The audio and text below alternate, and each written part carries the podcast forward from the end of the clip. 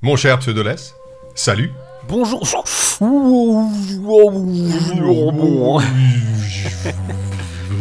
Ah, les effets spéciaux, le budget et qui explose de ce podcast. La moitié du budget a allé dans cet effet spécial. On espère qu'il vous plaît. C'est une très belle journée pour en- enregistrer un, un nouvel épisode, un nouveau podcast. Et je te propose, je te propose que on appuie simultanément les deux sur le bouton L de la manette et qu'on revienne euh, 18 ans en arrière bientôt, 17 ans et demi en arrière, pour parler de Prince of Persia, les sables du temps. Yes. Sorti euh, le 21 novembre 2003 sur PlayStation 2, le 5 décembre 2003 sur PC, et puis ensuite le 20 février 2004 sur Xbox et GameCube.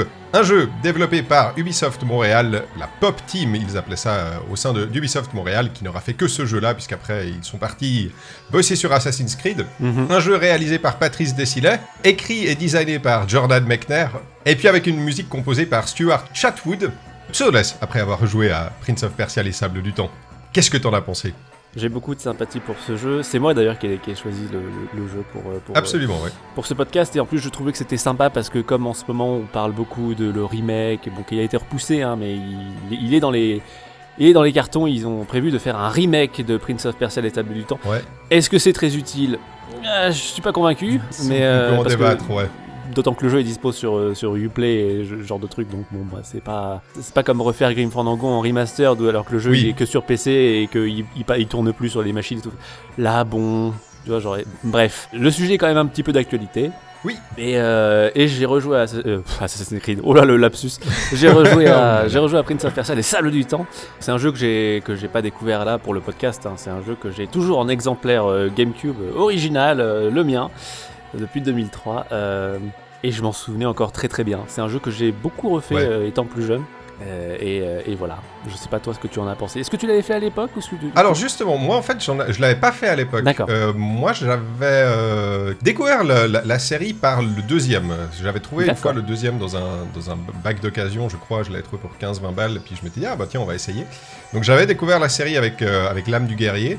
Et puis derrière, j'avais encore fait, c'était un ami qui m'avait prêté euh, le, le troisième, les, les- les deux royaumes. Mhm. Mais j'avais jamais fait les sables du temps. C'est un jeu que je m'étais toujours dit qu'il faudrait que je fasse parce que voilà, c'est quand même un classique et tout. Mais, euh, mais je l'avais jamais fait et euh, bah, c'était l'occasion de le découvrir. Bah, je suis très content d'avoir pu le faire. Tu parlais avant du, de est-ce qu'il y a une nécessité de, de faire un remake ou pas? Je dirais qu'un des trucs les plus lourds avec la version Uplay et avec la version Steam, en fait, c'est le. C'est- con comme problème, hein, mais, euh, mais c'est la manette, Ouais. en fait, Mm. tout simplement. C'est que tu dois assigner chaque bouton. Le, le stick de la caméra fonctionne pas très bien et euh, c'est pas, c'est pas très bien pris en compte. Alors moi, je l'ai fait avec la manette PS4. Donc c'est peut-être pas la meilleure manette pour jouer sur PC, et surtout pour des anciens jeux. Peut-être que la manette Xbox 360 fonctionne mieux. Après, alors j'ai fait le jeu deux fois. Je l'ai Mhm. fait une fois sur PC et une fois sur GameCube parce que je me suis procuré l'exemplaire GameCube. Il y a pas à chier, le- la version GameCube est meilleure. Enfin, il y a un meilleur feeling. Tu, tu sens que ça a été optimisé et tu sens que il y a quand même un petit côté euh, balbutiant sur la, la ma- la manière dont le jeu reconnaît la manette PS4 Mhm. et, euh, et- et les sensations sont pas exactement les mêmes. C'est pas rédhibitoire, on va dire, mais tu sens quand même là, une différence. Après, c'est. Enfin, je me dis que c'est le genre de truc qui doit pouvoir se patcher, tu vois. Oui, voilà, et bien évidemment, oui, c'est Enfin, clair. je veux dire, c'est enfin, pour moi, c'est personnellement pas un argument pour faire un remake, quoi. Genre, euh, c'est pas, c'est pas suffisant, on est d'accord. je sais pas ce que t'en penses, mais à part ça, je trouve que le jeu est quand même très très bien vieilli. Ouais, mécaniquement, c'est en place, quoi. Il y a, y a pas, y a pas à dire. Et j'y- j'irais même plus loin, en fait, en y jouant. Je trouve ça extrêmement fascinant de voir, en fait, le nombre de jeux que Prince of Persia, les Sables du Temps, a influencé. Encore à l'heure actuelle. Enfin, moi, j'ai rejoué dernièrement. Enfin, j'ai- joué dernièrement à. C'était quoi C'était Uncharted 4 Enfin, tout, toute la, tout l'aspect plateforme d'Uncharted, il est presque. Je vais pas dire copier-coller, mais. C'est Ouais, quand même une la même chose. Il n'y a pas vraiment eu beaucoup d'évolution par rapport à ce qui est offert dans Prince of Persia, les Sables du Temps. Et c'est quand même impressionnant, quoi. Moi, c'est vraiment surtout ça qui m'a qui, qui m'a sauté euh, qui m'a sauté au visage. Alors après, tu peux dire comme quoi, oui, euh, il, il est pas sorti de nulle part. C'est une évolution de, de ce qu'avait déjà fait Tomb Raider. euh, c'est une évolution de ce qu'avait déjà oui, non, fait mais bien Ico. sûr, mais le jeu vidéo, c'est constamment ça, de toute Voilà. façon. Enfin, y a, il y a- Exactement. il y a rarement des trucs qui sortent de nulle part. C'est, extrêmement rare. Je suis même. Je dis extrêmement rare pour ne pas dire ça n'arrive jamais, tu vois. Ça n'arrive jamais, bien sûr, ouais, ça n'arrive jamais. Mais quand, je repense à tous les jeux, genre, je sais pas, des trucs genre euh, Out- Outlast, euh, Castlevania, euh, Lords of Shadow, enfin, tous les jeux qui ont ces systèmes de plateforme où tu peux. euh, Remember Me aussi, tiens, voilà. Tous ces jeux qui ont des, des- phases de plateforme je vais pas dire automatiques, mais qui sont quand même un petit peu scriptés, quoi. Oui, un peu cinématographique. Un peu Oui. cinématographique. c'est basé là-dessus, quoi. Oui, c'est marrant que tu dises de, que tu parles de Outlast parce qu'il y a des gens, des gens de Red Barrels, donc le studio qui a fait Outlast, qui ont bossé euh, sur euh, ce Prince of Persia. Alors j'ai plus les noms Ah, exactement, tu vois, mais euh, des, des, des, des, des connaissances slash amis de Patrice euh, Ouais, il les a engagés sur, sur Prince of Persia et les Sables du Temps et ensuite plus tard ils ont fondé Red Barrels qui a donc fait Outlast. Donc je trouve ça rigolo que tu tu vois que tu aies noté une espèce d'influence sachant que bah voilà, ça- tu vois ça vient pas de nulle part, Ça elle vient effectivement du fait qu'ils ont travaillé sur le jeu. C'est rigolo. Ça vient jamais de nulle part. Ouais, c'est clair. Maintenant, bah, il y, a- il y a des trucs qui ont, on va dire, plus ou moins bien vieilli. Dans, dans Oui. le, Bien sûr. comme tu dis, il y a plein de petits détails, mais je dirais il y a trois pôles principaux qui ont été repris par la suite par plein d'autres jeux qui ont été plus ou moins améliorés, euh, plus, ouais, vraiment plus ou moins améliorés quoi. Le système de combat, Mhm. je trouve très amusant parce qu'il est très différent de finalement de ce que tu trouves dans les deux autres, qui se retrouvent, qui, qui, qui ressemblent un peu plus à un beat de- beat up conventionnel quoi, en 3D, d'influence Devil May Cry, on va dire. Mais là, celui-là, je trouve que ça ressemble beaucoup à une espèce d'ébauche de, free flow de Batman Arkham. Tout à fait. Je pense que c'est pas anodin. On a eu les équipes de, Rocksteady ont joué à Prince of Persia et les Sables du Temps et ça les a inspirés, je pense, pour le, leur, leur Batman Arkham Asylum. Mais clairement, hein, clairement. Après, on a tendance à trouver que le système de combat des Sables du Temps, il est un peu faible en comparaison. Moi, je trouve Mhm. que je trouve qu'il est satisfaisant. Je trouve qu'il y a, il y a juste ce qu'il faut de features, de mouvements, de possibilités pour que tu puisses un petit peu, tu vois, genre faire ta propre tambouille. Moi, c'est vraiment le point du jeu. C'est pour moi le point qui a le moins bien vieilli, et je pense qu'à l'époque, c'était déjà le point que. Qui, qui devait être le, le moins, le moins bien. En fait, j'ai pas mal, pas mal de problèmes avec ce système de combat. J'ai un peu répertorié tous les trucs qui me. qui- Ouais, qui- alors peut-être que je l'ai agacé. peut-être que je l'ai beaucoup trop dosé depuis les années. Mais j'ai toujours l'impression de faire des trucs que personne ne fait. Euh, et donc je suis un fervent défenseur du système de combat de, de- des sables du Non, temps. mais c'est moins le système de combat que je trouve cool que, par exemple, les ennemis. La, la plupart de tes attaques, par exemple, elles vont être bloquées par les ennemis automatiquement. Il y a un système dans le jeu qui te permet d'utiliser la dague du temps pour, euh, pour changer les, les ennemis en. On, en expliquera plus tard ce que c'est la dague du temps, mais euh, qui permet de, de, transformer figer les ennemis en sable, de figer Mhm. les ennemis. Et si tu veux, pendant que tu fais. Alors, tu figes l'ennemi et ensuite, tu dois donner deux coups supplémentaires pour faire en sorte que l'ennemi se désintègre. Mhm. Et pendant ces deux coups, les autres ennemis ont tendance à t'attaquer systématiquement, ce qui fait que, je sais pas, il y a un côté frustrant à ça.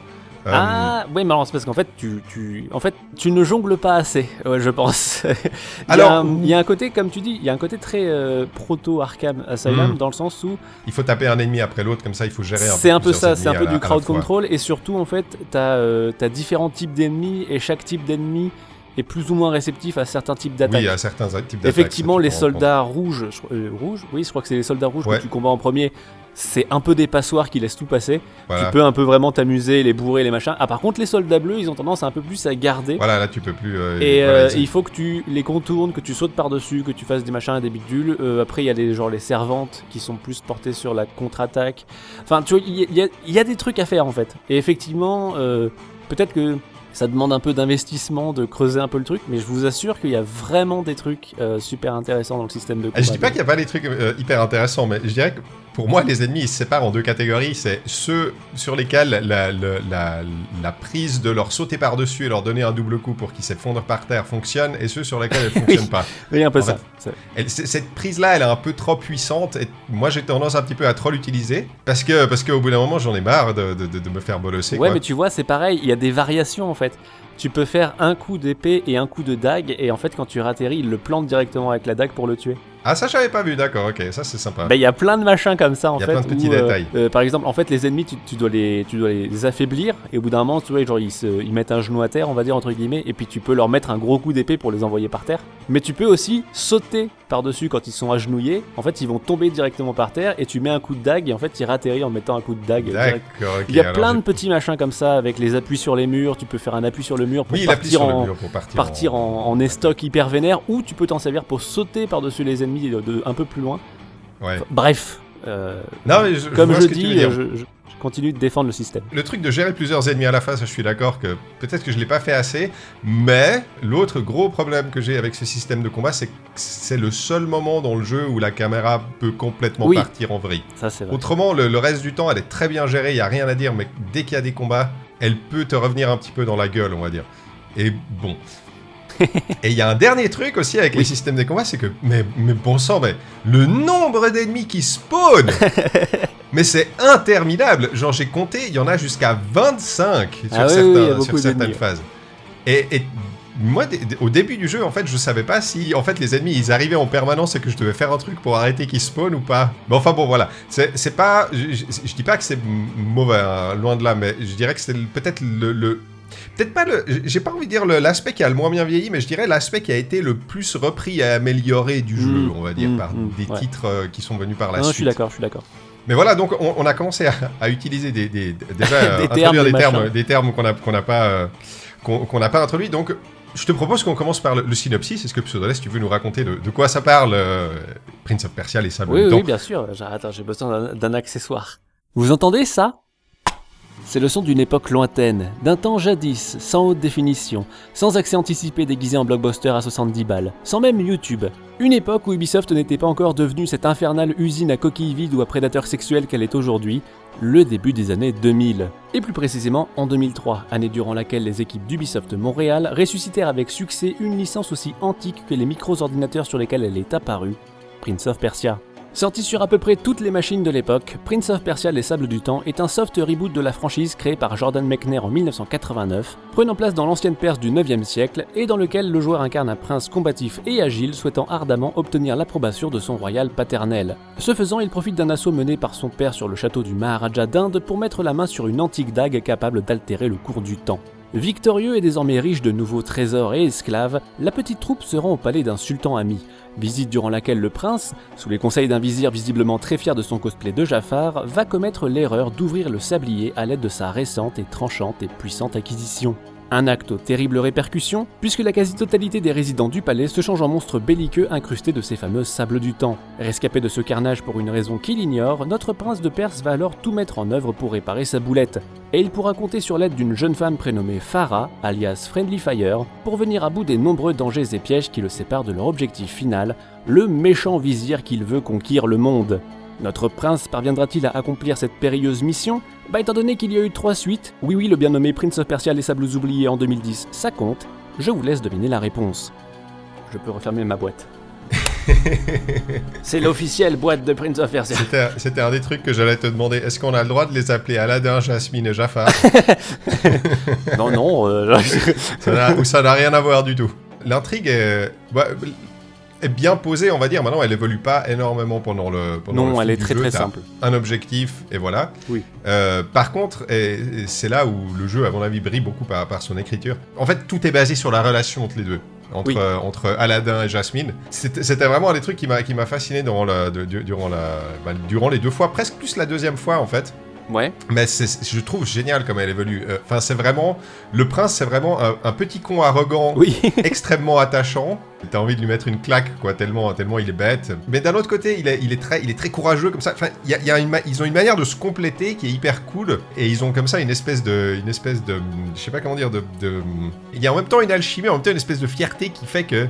Ils sont quand même censés être antagonistes, les deux. Parce que, Oui, bah, oui. elle, elle s'est fait, elle s'est fait capturer. euh, Elle, elle allait, elle allait devenir esclave, etc.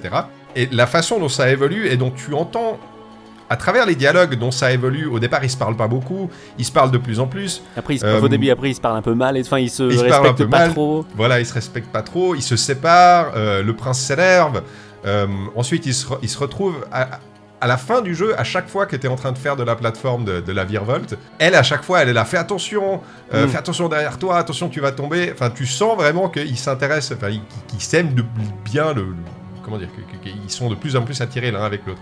C'est trop cool d'avoir une romance dans un jeu vidéo. Enfin, je sais pas ce que t'en dis, mais c'est un truc que moi j'aime énormément. Oui, la, la narration est très bien, mais je trouve que même tout le principe de narration façon Mille et une nuits, où c'est genre il raconte, Oui, il raconte son histoire, et, euh, et ça passe par des petits détails parfois anodins, mais genre quand tu mets pause, ouais. euh, tu vois, genre bah, c'est comme si lui il mettait vraiment pause dans son histoire et tout, et si tu laisses la pause trop longtemps, il fait genre. euh, tu vois, Mais il hésite, genre, alors attends, moi si j'en étais déjà, euh, Oui, je vais voilà. reprendre.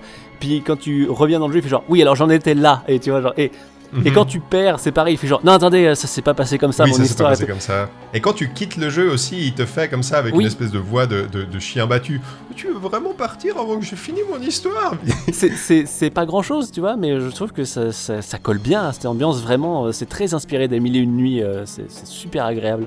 Et, et comme tu dis, ouais, il y a beaucoup de, petits, euh, de petites nuances, de petites subtilités dans les, dans les répliques que, que- et dans les punchlines, même des fois, qui se balancent l'un Mhm. l'autre et tout. Ça marche vraiment, vraiment très très bien. Et du coup, on lui pardonne quand elle nous tire dessus par erreur. Et qu'elle fait genre, Oui, Oups, tire. désolé Pardon, excuse-moi. Et tu peux aussi lui mettre un coup, puis elle te fait, mec, tu- qu'est-ce que tu fous Voilà, je trouve ça drôle qu'ils aient prévu une réplique pour quand elle te tire dessus, tu vois, genre... euh, Oui, bah ouais, ouais. Je pense qu'ils savaient pas comment faire en sorte que ça n'arrive pas, alors ils sont. Ouais, bah ouais, bah, ils ont fait ça. avec, Non, mais c'est une super grave, idée, euh. il y a, pas, y a Mhm. a pas de souci, quoi. Je pense qu'on peut quand même préciser, enfin même mentionner, que pendant le développement, euh, Farah en fait n'était pas aussi importante, il me semble, au tout début Ouais. du jeu. Il y a un jeu euh, qui est sorti entre temps et qui a un petit peu chamboulé finalement le game design du jeu. Oh, c'est un petit jeu que vous connaissez peut-être pas qui s'appelle Ico. Euh, Voilà. Exactement, ouais.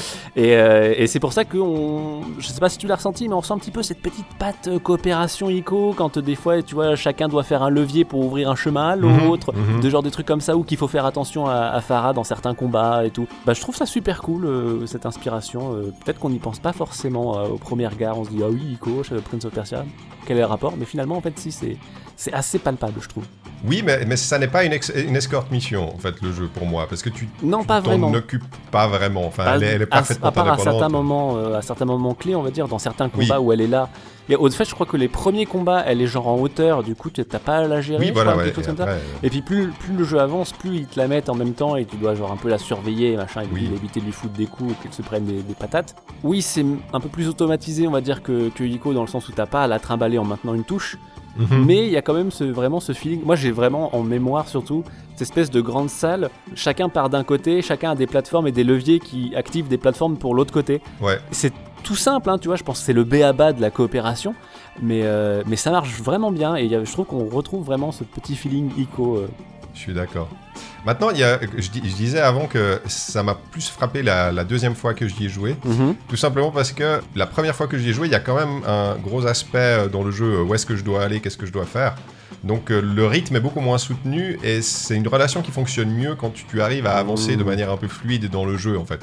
Tu te, tu te rends compte de l'évolution du truc parce que si- quand, quand tu passes trop de temps à réfléchir à où tu dois aller, euh, quelle, quelle est, quelle est la route à prendre, etc., tu oublies un peu, tu mets un peu cette relation en sourdine et quand elle revient, enfin tu vois ce que je veux dire? Ouais, ouais, ouais. à la deuxième run, j'ai vraiment vu la manière dont ça évolue, dont c'est écrit pour que euh, ça fait un peu des montagnes russes et tout d'un coup ils s'aiment plus, puis enfin, tout d'un coup ils s'aiment plus, tout d'un coup ils s'engueulent, tout d'un coup ils s'aiment de nouveau, tout d'un coup, enfin tu vois, c'est d'autant plus intéressant euh, comme ça.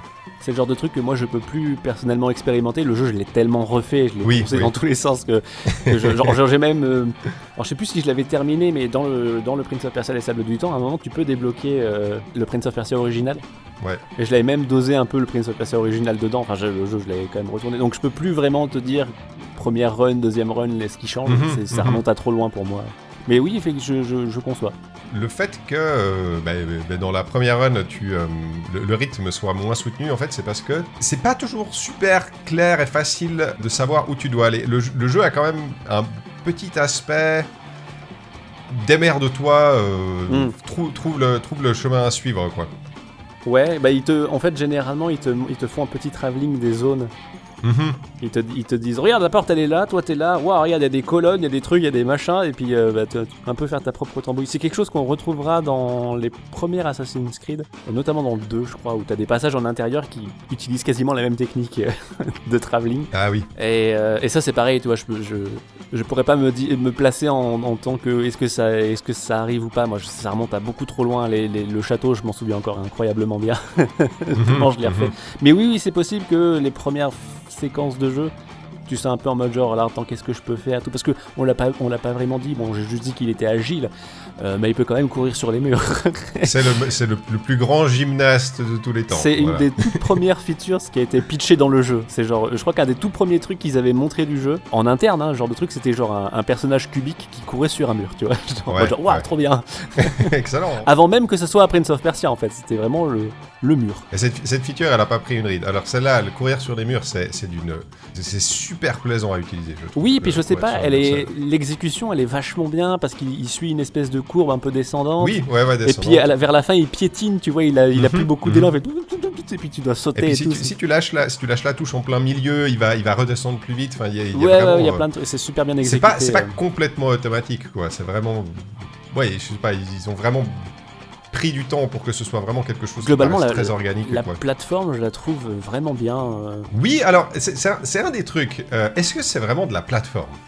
Ah bah, euh, il me semble que Desilets lui-même appelle ça un jeu de plateforme, donc... euh, Alors lui, il, il avait dit, j'ai- regardé euh, une, émission sur YouTube qui était, c'était Double Fine qui faisait ça. Ils, ils invitaient des, des développeurs à jouer à leur jeu et discuter avec. mhm. Et il disait, décidait que c'était un des points de, de- de- de débat Oui, au sein oui. de l'équipe lors du développement. C'était est-ce que est-ce qu'on est en train de faire un jeu de plateforme ou pas? Est-ce que ça c'est de la plateforme ou pas? Parce que c'est très automatisé entre guillemets, on va dire. Il y, a cet endroit-là, tu peux t'y accrocher et, euh, et c'est tout. Tu peux pas, euh, je sais pas, il y a, a pas, a pas une énorme liberté dans l'exécution. Ça arrive des fois, il y a, des fois où tu peux, euh, tu peux essayer d'improviser comme ça, une espèce de petit, de petit enchaînement euh, qui fonctionne aussi, mais de manière générale, c'est très codifié, j'ai envie de dire.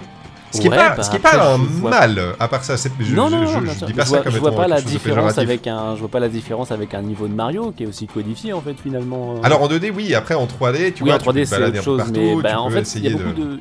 beaucoup de passages qui sont, j'allais dire en 2D, mais en fait non parce que c'est quand même en 3D, mais il y a quand même beaucoup de passages où la caméra elle est un peu fixe entre guillemets, Ouais, ouais. et du coup tu retrouves un peu ce feeling platformer 2D. Donc pour moi c'est un jeu d'action plateforme en fait, tout simplement genre. euh, Pour, pour moi aussi, pour moi aussi en fait. C'est- C'était juste pas le. Il y, en, il y en a, il y en a, je pense, qui diraient que c'est pas un jeu plateforme. Il, il doit y avoir des puristes qui sont pas d'accord. Bah, Mais- tu peux quand même beaucoup mourir. D'ailleurs, c'est pour ça qu'il y a la fonction du rewind Oui, avec le c'est- sable du temps. C'est parce qu'ils Ouais. passaient leur temps à crever dans les playtests. Passer leur temps à crever, c'était trop euh, dur. et un jour, Desilets s'est dit eh, Est-ce qu'on pourrait faire un rewind temporel Et puis il y a un, un Techos, je sais plus son nom, qui a dit genre, je, je vais le faire. Et paf Et ça donne euh, la feature principale du jeu. Voilà. Est-ce qu'on a eu, est-ce qu'on avait beaucoup de rewind avant? Je crois pas. hein. Non, Genre, je crois pas. D'après ce que j'ai compris, le rewind, il pose un problème. Ils ont eu pas mal de, de- de- de difficultés à l'implémenter, tout simplement parce que il- pour, pour pouvoir faire un rewind comme ça, c'est le même problème que pouvoir refléter un niveau dans un miroir, par exemple. C'est qu'il te faut suffisamment de mémoire vive pour que la console enregistre ta, euh, les, les- les- les 15, les 20, 30 dernières secondes de, de- de- bah, de ce que tu fais et le garde en mémoire. Et apparemment, ils ont eu, ça a été un des gros challenges techniques du jeu pour implémenter ça, c'était que la PlayStation 2, elle a 32 mégas de, de- de- de mémoire vive, je crois. Ouais, et je crois que le rewind prenait 5 en fait. Oui, 5 ou 10, enfin bref, elle prenait beaucoup de place et Mhm. ça n'a pas été facile à faire. Mais ils ont réussi. Je trouve que ça fonctionne super bien. hein, ça Mais ça fonctionne très bien, ouais. D'ailleurs, le rewind, on n'en a pas encore parlé. Comment ça fonctionne le rewind? Et bien en fait c'est assez simple, tu as une petite, euh, un espèce de petit chrono on va dire sur le sur l'interface et quand il est plein en fait tu peux remonter le temps euh, durant toute la durée du chrono. La petite subtilité c'est que quand tu tues un ennemi ou quand tu récupères des petits euh, des puits de sable ils appellent ça je crois euh, pour, Ouais. euh, pour, euh, pour petit à petit augmenter ta capacité à transporter du sable, ben, le, Mhm. le petit chrono il reset. Ce qui fait que des fois tu as des petits moments de tension où euh, quand tu remontes le temps par exemple, bah, il, faut que, il faut que tu puisses re-remplir le chrono. Donc si tu te reprends une patate, tu vas pas pouvoir remonter beaucoup le temps et Mhm. ça donne des fois des situations un peu, euh, un peu tendues. Et ouais, d'une simple pression de touche, en fait, tu, tu revois l'action euh, se jouer sous tes yeux et puis tu peux relâcher un bouton euh, pour hop, être droppé dans l'action pile au moment Exactement où, au tu moment veux. où tu voulais, Ce ouais. qui peut servir dans certains combats où par exemple tu, tu pas, t'as pris un coup qui t'a enlevé la moitié de ta vie, tu dis attends attends attends non non non non et puis hop tu reviens et tu sais que le mec il va attaquer par le bas donc hop tu Voilà. sautes Tu peux te et, protéger. et c'est euh. super cool euh, il y a un petit feeling euh, super gratifiant là-dedans puis après évidemment il y a d'autres pouvoirs mais le principal c'est ça Il y a un petit, un petit, euh, petit paradoxe. euh, J'ai vu ça dans une interview de Decile qui disait que il y a un petit paradoxe temporel à ça. En fait, le, le- le couteau, la dague du temps, elle fonctionne grâce à un bouton. Tu appuies, euh, c'est dans le, dans le lore du, du jeu, on va dire. oui Tu appuies sur le bouton et ça revient en arrière. Mais si tu appuies sur le bouton et que ça revient en arrière, eh bien, tu n'as jamais appuyé sur le bouton. Donc comment peux-tu revenir en arrière dans le temps? Alors je crois que ça il l'avait plus ou moins résolu dans euh, le film les, les- Ah oui les sables du temps où en fait tu voyais que c'était une espèce de en fait ça crée une projection du, du prince qui en fait était un peu spectateur de l'action il voyait l'action se dérouler en fait en projection astrale et il revenait dans le corps dans son corps au moment où il lâchait le bouton D'accord, ok. Alors, Et oui, euh, après là-dessus, on veut partir là-dessus. C'est plus, une blague, c'est juste, que c'est rigolo quoi. Ça. Oui, dans, oui, dans oui. les, dans les paradoxes temporels, dès que tu te mets à jouer avec le temps, c'est rigolo Oui, ça peut être, euh, un petit peu dans les petits paradoxes qui sont. euh, Mais bon, c'est, disons, on- j'y, pense pas, t'y penses pas pendant le jeu. T'es Non, pas là à c'est- pas logique. C'est pas logique, c'est n'importe quoi. Genre, c'est, juste une mécanique de jeu. Elle, elle est, elle est- elle est super bien implémentée. À part ça, ça, ça fonctionne euh, Mhm, mhm. vraiment très bien. Enfin, je- vraiment, il y a, y a- y a pas grand chose à dire là-dessus, quoi. De, de négatif en tout cas. Non, et puis bah, il a ouvert la voie sur pas mal de trucs. Après, on a eu quelques. Alors, j'ai plus exactement le nombre en tête, mais on a eu quand même quelques jeux qui ont utilisé la une features de rewind. Il y a même eu ça dans des, dans des jeux de course. Ah oui? Euh, je crois que c'était Grid. T'as un, système de rewind, genre si tu loupes un virage, tu peux, tu peux remonter le temps pour revenir. Et puis il y a eu d'autres jeux, il y a eu Time Shift et tout. Genre. Il y a eu quelques trucs avec des, des machins temporels. Et Il je y en a pense que quelques-uns, ouais. le précurseur, c'est effectivement les sables du temps d'Ubisoft Montréal. Il y, a, un truc qui est cool, et c'est un truc qui, faisait partie intégrante du, design du jeu, de la manière dont ils l'ont designé, c'est qu'ils voulaient pas qu'il y ait des éléments de game design qui soient extra diégétiques, on va dire. Ils voulaient pas faire, mettre en surbrillance quelque chose, euh, je sais pas, faire changer de couleur quelque chose pour te dire, ah, il faut aller par là. Euh, ils, ont vraiment essayé de faire que t'es dans un palais et, tu te sens dans un palais de, de Perse du, du 9e siècle, du début à la fin. C'est vrai que c'est quand même très cool. Alors des fois t'es un petit peu perdu, des fois, en tout cas moi j'étais un petit peu paumé, euh, voici parce qu'il faut que j'y aille et tout, euh, qu'est-ce qu'il faut que je fasse? Mais il y a plein de petites subtilités en fait, de petites euh, subtilités dans, dans la signalétique qui est utilisée pour te faire comprendre ce que tu dois faire. Typiquement, euh, des fois par exemple tu dois courir sur un mur, sauter et attraper une colonne. La colonne, elle est bien évidemment hyper, euh, bah, c'est une colonne quoi, donc elle est hyper fine. Tu peux, t'as pas, pas beaucoup de marge de manœuvre quant à où est-ce que tu dois sauter. Et pour savoir exactement quand est-ce que tu dois sa- sauter, il y a juste l'ombre, les nombres projetés sur le mur. Et, et c'est pas, c'est pas, euh, le, jeu te dit pas, et saute maintenant. C'est plus, tu vois une ombre. Ouais, t'as des ça. repères, ouais, effectivement. Et puis bah, tu te dis, ah bah logiquement c'est ça, alors t'appuies euh, à ce moment-là et puis ça fonctionne. Il y a plein de, de- de petits détails comme ça qui te font comprendre les choses de manière très organique que j'aime beaucoup. C'est vraiment, euh, il y a- il y, a- il y a beaucoup de travail, tu sens qu'il y a vraiment eu beaucoup de travail là-dessus euh, quand ils ont designé les environnements, ce qui est toujours très, euh, très sympa. Parce que c'est vrai que par exemple, je, je fais une comparaison à mettre dans le... Dans le je, je crois que c'est dans le reboot de Tomb Raider, en tout cas dans le troisième. Je me souviens que à chaque fois que tu peux grimper quelque part, t'as des espèces d'énormes traces blanches. les fameuses traces Alors, blanches. Dans le troisième, tu peux les diminuer, augmenter, etc. euh, Pour, pour, pour, euh, pour- euh, bah, bon, ok, mais d'accord. ça, c'est ça, ça a été symptomatique de beaucoup de jeux de plateforme euh, des années 2010. hein. Euh, Il y avait les mêmes dans The Order et tout. Je sais pas si tu te souviens, mais c'est pareil, il y a une espèce de fiente de pigeons absolument partout sur toutes les planches que tu peux grimper. euh. Ah non, ça, je me Dans, ma, souviens. dans ma Marvel's Avenger, il me semble qu'il y a des traces d'usure un peu partout dès que tu peux grimper les machins avec Miss Marvel. et Euh, c'est euh. possible, mais j'ai un peu oublié, j'ai un peu effacé. euh, mais oui, oui. je comprends. Genre, et c'est là, regarde, Eh, il tu y a des là. milliards de gens qui sont venus avant toi pour grimper ici. Ta super héroïne qui peut allonger ses bras, elle peut les allonger que ici, pas là-bas. Sinon ça marche pas. C'est vrai qu'effectivement le level design de Prince of Persia a un côté un petit peu organique, est finalement presque en avance sur son temps, je trouve. euh. Oui, oui, oui, clairement. ouais. Après, je dirais, il y, a- il y a des salles qui sont euh, plus euh, intelligibles que d'autres à, ouais, à, à parcourir. Mhm. Typiquement, moi, il y, a un- il y a un passage que je trouve que personnellement, au milieu du jeu, il y a un peu, il y a une espèce de ventre mou. Mais en fait, il vient aussi du fait que bah, tu es séparé de Farah pendant à peu près une heure de jeu Mhm. et tu dois passer par une espèce de cave. Oui. Une cave qui arrive sur une salle, etc. Et il y a, il y a une salle en particulier où j'ai pas mal galéré parce que c'est assez. euh, ouais, je sais pas, je sais pas c'est assez perturbant. C'est, je sais pas si tu vois une espèce de grande salle, elle est très jolie la salle d'ailleurs, euh, où il y a de l'eau en dessous. Et tu dois te balancer à des cordes pour arriver sur des, petits rebords euh, et faire un peu le tour de la salle. Et là, j'ai eu un petit peu du mal quand même. Enfin, c'était pénible. D'accord. J'ai trouvé que c'est vraiment le seul moment où je me suis dit. Et j'ai mis un moment à trouver, par, par exemple, qu'à la fin, donc tout à la fin de la salle, ce que tu dois faire sur la dernière corde, c'est pas essayer de sauter quelque part, c'est juste grimper Oui, à la juste corde. grimper à la corde. Alors le, le jeu, le jeu t'envoie un énorme signal en te foutant une énorme lumière, Lumière, du ouais. soleil, en Mhm. te disant c'est par là, Viens vers la gros lumière. débile, c'est par là. Et je l'avais pas vu. Et je... Ah, Ouais, ouais, bah, en fait c'est ça. t'étais dans le, t'étais en mode, euh, en mode sautillant. Oui, il faut croire. Il fallait je être voulais, en je mode voulais grimpette. sautiller partout, ouais. typiquement, alors ty- typiquement, on- je te parlais avant du, du, du mapping des boutons sur, P, bah, euh, Oui, sur la manette PS4, PS4. sur PC. Mhm. C'est vraiment ce passage-là où j'ai eu un énorme problème, c'est que j'ai pas réussi à trouver comment placer le bouton que tu utilises très rarement, mais qui est utilisé pour se balancer aux cordes. Et en fait, ce bouton-là, j'avais pas réussi à le mettre ailleurs que sur, en cliquant sur le stick droite. Ah oui, effectivement. Ah oui, d'accord. Effectivement, c'est pas génial comme C'est ergonomie. pas génial comme ergonomie parce que bah, tu dois J'avais sauter. mis quoi. recharger mon arme dans Doom sur euh, le clic euh, du touchpad. Euh, Je... Ah. Je devais glisser vers la droite pour lancer une grenade. Voilà. Alors à moins d'avoir deux pouces, ce que tu dois faire, c'est bah, Oui, prendre c'est ta manette avec l'index, et appuyer sur l'index, enfin appuyer sur le stick avec l'index, et puis sur le bouton sauter avec le, le majeur. Mmh. quoi. Donc, Ouais, d'accord, c'est- c'est Oui. c'est un des seuls moments, c'est le seul moment vraiment où il y a eu un problème. Alors à sur GameCube, il me semble que c'est juste une gâchette. euh, C'est juste une gâchette, Ouais. ouais. Ouais, ça fonctionne très bien. C'est pour ça que, ouais, le... il n'y a pas à dire sur GameCube, ça fonctionne mieux. Ce qui est logique, hein, on va dire, parce que ça, voilà.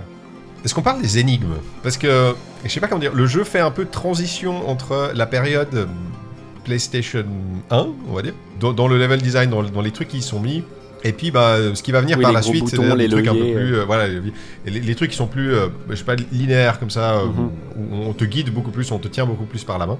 Et euh, j'ai l'impression que, surtout quand tu vois l'évolution de la série euh, avec les deux, les deux opus d'après, euh, surtout le, troisième, les, deux royaumes, que le jeu arrive un petit peu, un petit peu au milieu comme ça, euh, un petit peu en transition, et tu retrouves certains trucs qu'on voyait beaucoup sur la génération PlayStation, Nintendo 64, et puis au début de la génération GameCube, et qui ensuite ont un petit peu disparu. mhm. Et euh, notamment Bah, les grosses caisses à pousser sur les boutons. les grosses caisses à pousser partout. ça, je me suis dit, j'ai vu ça, j'ai presque eu un espèce de flashback, tu sais, parce que je- c'est un truc PTSD, qui... genre non, pas les caisses Voilà, sur les plaques de pression. non. Si vous êtes jeune et que vous, nous écoutez, il faut savoir qu'il y a, il y a eu, il fut un temps où n'importe quel jeu d'aventure à la troisième personne, il y allait avoir des caisses à pousser. C'était une convention de game design qui était établie, c'était, il y a un moment où il va falloir utiliser les caisses, il va falloir les pousser. Tous les temples, tous les temples mayas et les, les- les- et les laboratoires high-tech avaient des plaques de pression au sol. mais Il fallait Tout pousser le monde des a des plaques de pression au sol et il faut les pousser quelque part.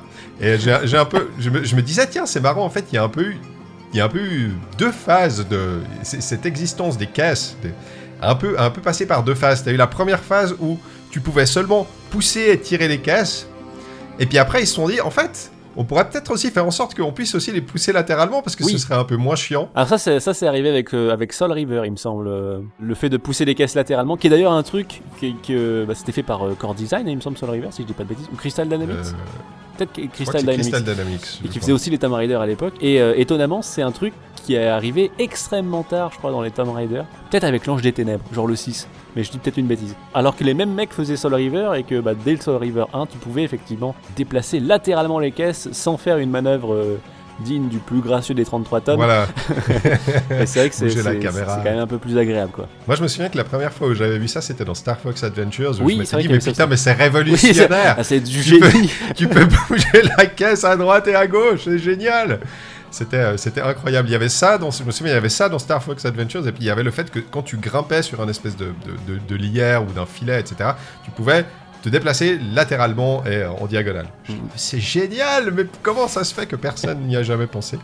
Et puis quelques années plus tard, ben, on s'est dit en fait, euh, non, attends, c'est une idée de merde. Et depuis, on n'a plus jamais revu les caisses. Oui, on non, ça. les caisses. Alors, maintenant, on met, des, on met des objets dedans. ou, on les casse, oui, voilà, on fait des les décors casser avec. je me disais d'ailleurs, il y a ça, donc il y a les caisses dont je voulais, dont je voulais parler, et puis aussi, il y a le truc d'avoir un système de miroirs qui réfléchissent la lumière du soleil. Ah oui, alors euh, ça, c'est. Grand classique. chose Ce- ceci dit, ça, ça, ça, ça a plus survécu parce que. ça, ça a plus survécu. Il y a une énigme comme ça dans Assassin's Creed Odyssey, je crois, avec, des, avec Ah oui de la lumière. Oui, oui, oui. Oui, d'ailleurs, souviens, d'ailleurs, oui. euh, comme ça, je peux en parler encore une fois. euh, où j'étais extrêmement déçu, hein, bon, pour, pour ne pas changer, de Assassin's Creed Odyssey, euh, parce Oui. qu'en fait, c'est un espèce de. Ouais, t'arrives sur une île euh, avec un temple en ruine et tu vois des miroirs un peu partout, d'accord Mhm. euh, bon, euh, moi j'ai quand même joué à 2-3 jeux vidéo dans ma vie. Je me dis, ah oui, je vais faire le truc avec la lumière, machin truc. et puis à la fin, ça va ouvrir la grosse porte qui est en plein milieu du truc. Et puis, euh, puis voilà, ça va être super. Tu vois, genre, j'étais arrivé sur cette île par hasard, vraiment en Mhm. naviguant et tout. Et euh, tiens, un petit puzzle, cool, tu vois, ça, ça change. Ouais. Sauf que en fait, j'ai attendu, parce que j'étais arrivé en soirée, donc évidemment il y avait plus de, plus de soleil, donc je me dis, bah, il faut peut-être attendre le matin. Uh-huh. Euh, puis le matin, il se passe rien. Je me dis, peut-être qu'il faut attendre le midi, tu vois, qu'il soit genre bien, bien haut dans le ciel et tout. Et il se passe rien. Et en fait, euh, la réponse est toute simple c'est parce qu'il faut d'abord avoir débloqué la quête avec le PNJ qui te dit d'aller sur cette île pour que le soleil soit le vrai Ah, soleil Dieu. qui fonctionne. Parce que ce soit le vrai soleil. C'était extrêmement décevant comme truc. euh, Ah, et voilà, Dieu. ça s'est dit. euh, mais voilà, le- les miroirs ont un petit peu survécu. euh. quelque chose qu'on aimait beaucoup faire à une époque aussi, un peu moins maintenant, Ouais. mais ça existe toujours. Les ça fameux, existe toujours, les ouais. fameux temples avec euh, 35 miroirs pour 35 faire miroirs. réfléchir la lumière. Voilà. Je me souviens, il y avait un truc comme ça dans Resident Evil 5 où je m'étais dit qu'est-ce que ça fout ici? Oui, bah écoute, Chris Redfield, il réfléchit, genre, Ah, lumière, euh, Lumière, on va faire une, lumière, je- si je pète la gueule au rocher, est-ce que ça marche ou pas? Oui. Et puis maintenant, on va donner des coups de poing au rocher pour le bouger. Mais oui, oui, oui, c'est- effectivement, il y a un petit côté, euh, un petit côté jeu de transition, genre. euh, on sortait de certaines conventions, on se dirigeait vers d'autres. euh, Ce jeu-là arrive un petit peu au milieu. Mais je trouve pas ça déplaisant. C'est effectivement avec le recul un peu rigolo de revoir des caisses Mhm. et des plaques de pression et tout. Mais euh, je sais pas, dans le contexte du jeu, je trouve que ça passe. euh, Le, le machin de genre, oui, euh, c'est le sultan, il a un système de défense, alors du coup, il y a des pièges partout. Ça, c'est une très très bonne idée, ça, justement. Je suppose l'énigme à laquelle tu fais référence, c'est des espèces de cylindres Oui, qu'il faut que tu dois toi-même euh, activer le système de défense. Et en fait, c'est toi-même qui active le système de défense du palais. Je trouve que ça, c'est une super idée. Oui, oui, oui, c'est très, c'est très bien. Genre, ça, c'est vraiment. euh, c'est hyper intelligent. Le, le mec, il te fait Vas-y, ça active le système de C'est défense. super, c'est génial, on va, on va gagner et tout. Puis en fait, Ouais, voilà. ça, ça fout des scies sur tous les murs et des. Et des, et des couteaux qui sortent des murs, et des, Ouais, trucs qui t'écrasent. C'est toi-même qui met en. Enfin, le jeu te demande toi-même de, de- de mettre en, en marche le système, et après, le, le type qui te demande de faire ça, il est formidable, maintenant on est, on est protégé contre une invasion. Et Et, puis il se transforme Et pendant toi, la cutscene. débarques, euh, Oui, voilà, il se transforme pendant genre la ah avec un cri un peu nul en VF, mais euh, bon. euh, mais oui, c'est effectivement un petit, un petit détail très malin. Mais c'est un jeu qui est globalement plutôt malin, hein, je trouve, euh, Oui, oui, oui, oui. ouais, ouais. sur pas mal de points. Sur pas mal de points, il est très clairement en avance sur son temps. Et même, il est encore plus, plus, plus malin que pas mal de jeux qui sortent aujourd'hui, quoi, sur, Oui. sur, sur beaucoup d'aspects. Et, bah, d'ailleurs, j'en profite parce qu'on parlait tout à l'heure de, de- du système de combat qui avait un peu inspiré Batman. Je pense qu'il y a Mhm. un autre petit détail de Prince of Persia, alors qui est peut-être arrivé ailleurs, mais en tout cas dans Prince of Persia, c'est sûr que c'est arrivé. Euh, un petit détail que- qui a été repris euh, par euh, Rocksteady pour, pour la série Arkham et quelque chose que je trouve particulièrement intéressant et efficace, c'est le fait que la tenue du prince évolue au fil de la progression. Oui, c'est vrai. Et ça, ça a été repris dans les Batman Arkham où effectivement bah, la tenue de Batman évolue aussi au fil de la progression. Quel hasard extraordinaire. Et c'est vraiment un truc, je sais pas, je, je trouve ça, tu vois, genre inutile et en même temps euh, bah, parfaitement génial en fait. Non, mais Euh, ça insuffle de la vie au personnage, quoi. Ouais, Euh, voilà, c'est ça. Ses actions ont des conséquences sur tu lui-même. vois, il a une blessure à la- au bras, alors il se fait un bandage avec sa manche, donc il, pendant, tu fais une petite période avec une manche, puis après t'as, euh, il enlève juste toute sa veste. Je Oui, il enlève tout. plus tout, ça va- exactement, à, la, mais à la fin, quand il arrive dans la prison, ils, ils enlèvent tout parce qu'il fait une chute et il est un peu blessé. C'est ça. Et, euh, Et il enlève tout. et je sais pas, je, je trouve que c'est des marqueurs de progression qui sont vachement cool Ouais, et encore une fois assez en avance sur leur temps en fait. ça te montre que bah, ce que tu fais, ce que lui vit, ce que tu lui fais vivre. euh, Oui, voilà, t'as l'impression qu'il vit quelque Tu chose vraiment que quoi. Il, il- ouais, il accomplit un voyage à travers tout ça, quoi. C'est, Et ça, de toute façon, il faut le, on peut le dire, hein, genre, euh, faites changer de fringue vos, vos héros de jeux vidéo, hein, c'est toujours super cool. Oui, Je, je pense par exemple à, à Killer 7 où c'est pareil, à chaque mission ils ont pas les mêmes fringues et c'est pareil, Ils t'as vraiment l'impression que bah, c'est des gens qui vivent des trucs. Bref, faites-le. Non, mais c'est- vrai, de, de man- de manière générale, je trouve que c'est. Disons, ah, autant l'histoire est extrêmement basique, Oui. autant la manière dont sont traités les deux personnages principaux, elle est, je dirais, elle est exemplaire encore aujourd'hui, parce que la manière, disons, le PNJ est super bien écrit, et euh, t'as vraiment l'impression qu'elle existe, quoi. Mais à travers le fait que elle, elle réagisse en permanence à ce que toi tu fais, ben, ça fait aussi prendre vie à ton personnage à toi. Si vous êtes euh, étudiant en, en, en narrative design ou je, je ne sais, je ne sais quoi d'autre, si ça vous intéresse, c'est un, jeu intéressant, c'est un cas intéressant à, à étudier quoi. Peut-être d'ailleurs qu'il est déjà étudié dans les écoles. de- Oui, ouais, j'imagine que je suis, je suis pas le, le seul. Eh les mecs, j'ai une idée, attends, personne n'y avait jamais pensé. Connaissez. Prince of Persia? Le jeu a bien marché en plus, hein, on l'a pas dit. Je sais plus combien ils avaient fait de 10 millions, non? Alors oui et non. En fait, à la sortie, Oui, à la Ubisoft sortie, était c'était content. pas Bon, ils, génial. sont, ils, sont, ils, sont, ils sont jamais contents. Euh, Le jeu, c'est pas du tout bien vendu aux, aux États-Unis, enfin en Amérique du Mhm. Nord. Le- les, les ventes n'ont pas été euh, satisfaisantes. Par contre, c'est bien vendu en Europe. Mais euh, Ubisoft n'était pas content. Bon, en même temps, ils l'ont sorti que sur PlayStation 2 à la fin de l'année, donc euh, il a fallu attendre un, un moment pour quelques mois pour qu'il sorte ailleurs. Mais euh, maintenant, je crois, avec les ressorties, avec le fait que euh, je, je pense qu'il y, a- il y a eu pas mal de bouche à oreille avec ce jeu. Parce que, ouais, je pense genre, que oui. Je pense que ceux qui y ont joué, en tout cas à l'époque, Mhm. ont très certainement dû euh, expliquer aux gens, embêter les gens avec le fait que ce soit quand même vachement chouette. Je crois qu'il s'est vendu à 14 millions d'exemplaires en tout maintenant. C'est quand même pas mal. Et juste petite anecdote nulle dont tout le monde se fout mais que je trouve très amusante, euh, en regardant le- la session de, de jeu avec Patrice Desilets où il, il Mhm. parlait des trucs et il parlait de petites anecdotes et tout. Euh, tu parlais des, des- des changements du, du- du prince au niveau de l'habillage. Il y a un faux raccord que personne n'avait vu à part lui et qui le rendait fou et j'ai trouvé ça très drôle. En fait, à la fin de la, la séance, le, le prologue, donc quand tu vas chercher le- la, la dague et que tu l'amènes à ton père, au début, le, le prince a une espèce de petit... euh, De chapeau. Je sais pas comment dire, un espèce de, de chapeau, euh, Mhm. kéfi- je sais pas, je sais pas comment ça s'appelle, enfin bref, une espèce de foulard autour de, Oui, il doit y avoir un nom autour- précis sur la tête, quoi. Et euh, dans la cutscene qui suit l'enchaînement, quand tu reviens euh, vers ton père, eh ben il l'a plus, magiquement. C'est vrai. Voilà. Personne n'avait jamais vu ça, mais lui, ça le rendait fou et j'ai trouvé ça très rigolo et j'ai été vérifié. euh, bon, ouais, c'est vrai, c'est vrai, y a pas. Et c'est pour ça qu'il faut un remake. faut un remake pour faire des beaux graphismes et enfin de faux raccords corrigés. euh, avec le chapeau tout le temps. Tu pourras avoir un skin euh, à 4 euros pour avoir le chapeau tout le temps. Il y a un autre détail aussi que moi j'adore dans ce jeu, euh, qui, qui est un très bon. Ouais, c'est très. C'est- très diégétique et je trouve ça très cool. C'est l'eau pour euh, boire de l'eau pour retrouver de l'énergie. Oui. Je trouve ça hyper cool. Tout simplement parce qu'on est dans le désert, donc forcément l'eau c'est quelque chose qui est rare. Et puis bah euh, il fait chaud, euh, etc. Qu'est-ce que tu pourrais prendre d'autre? Au lieu d'avoir des espèces d'orbes jaunes comme il y aura dans les, les- les jeux d'après Mhm. y ils- ont vraiment gommé tous ces trucs. Il n'y a, pas d'éléments extra-diégétiques, donc Oui, tu il n'y a reprends. pas de, de trucs qui tournicotent, des anneaux, voilà. des pièces, des trucs. À part peut-être pour le, le sauvegarder, mais enfin bon, ça, ça c'est encore plutôt, plutôt diégétique. Parce que Oui, tu c'est plutôt par les diégétique sables aussi, du ouais. temps. euh, oui, parce que tu as une espèce, de, une espèce de vision des trucs que tu vas faire dans le futur et tout. Voilà, ouais, ouais. Donc ça. Et ça te met sur la piste, mais l'eau, l'eau pour, euh, pour reprendre, boire de l'eau comme ça, pour, euh, pour reprendre son énergie, je trouve que, c'est- je sais pas, je trouve que c'est une super idée. Oui, puis il y a un côté un peu, un peu filou, je trouve, dans le sens où euh, tu peux parfois, dans certains combats, il y a des, tu te bats dans des bains publics ou des trucs comme ça, donc tu peux potentiellement te, te ta vie tout le temps. Sauf que en fait, quand tu bois, alors pas tout le temps, je crois, je sais plus exactement à quelle fréquence ça se, ça se déclenche, mais souvent tu as des, des changements de caméra et des zooms sur le personnage en Mhm. train de boire, et ce qui fait que certaines fois, quand tu le fais en combat, bah tu vois plus les ennemis. Voilà, ouais. Donc t'es en train de boire tranquille, et puis Et prends un énorme coup de marteau. dans la gueule. Euh, voilà, moi je, je trouve ça intéressant comme truc. Je, je dis pas que je, je trouve pas que ce soit une idée révolutionnaire, mais tu vois, genre c'est le euh, I see what you did there.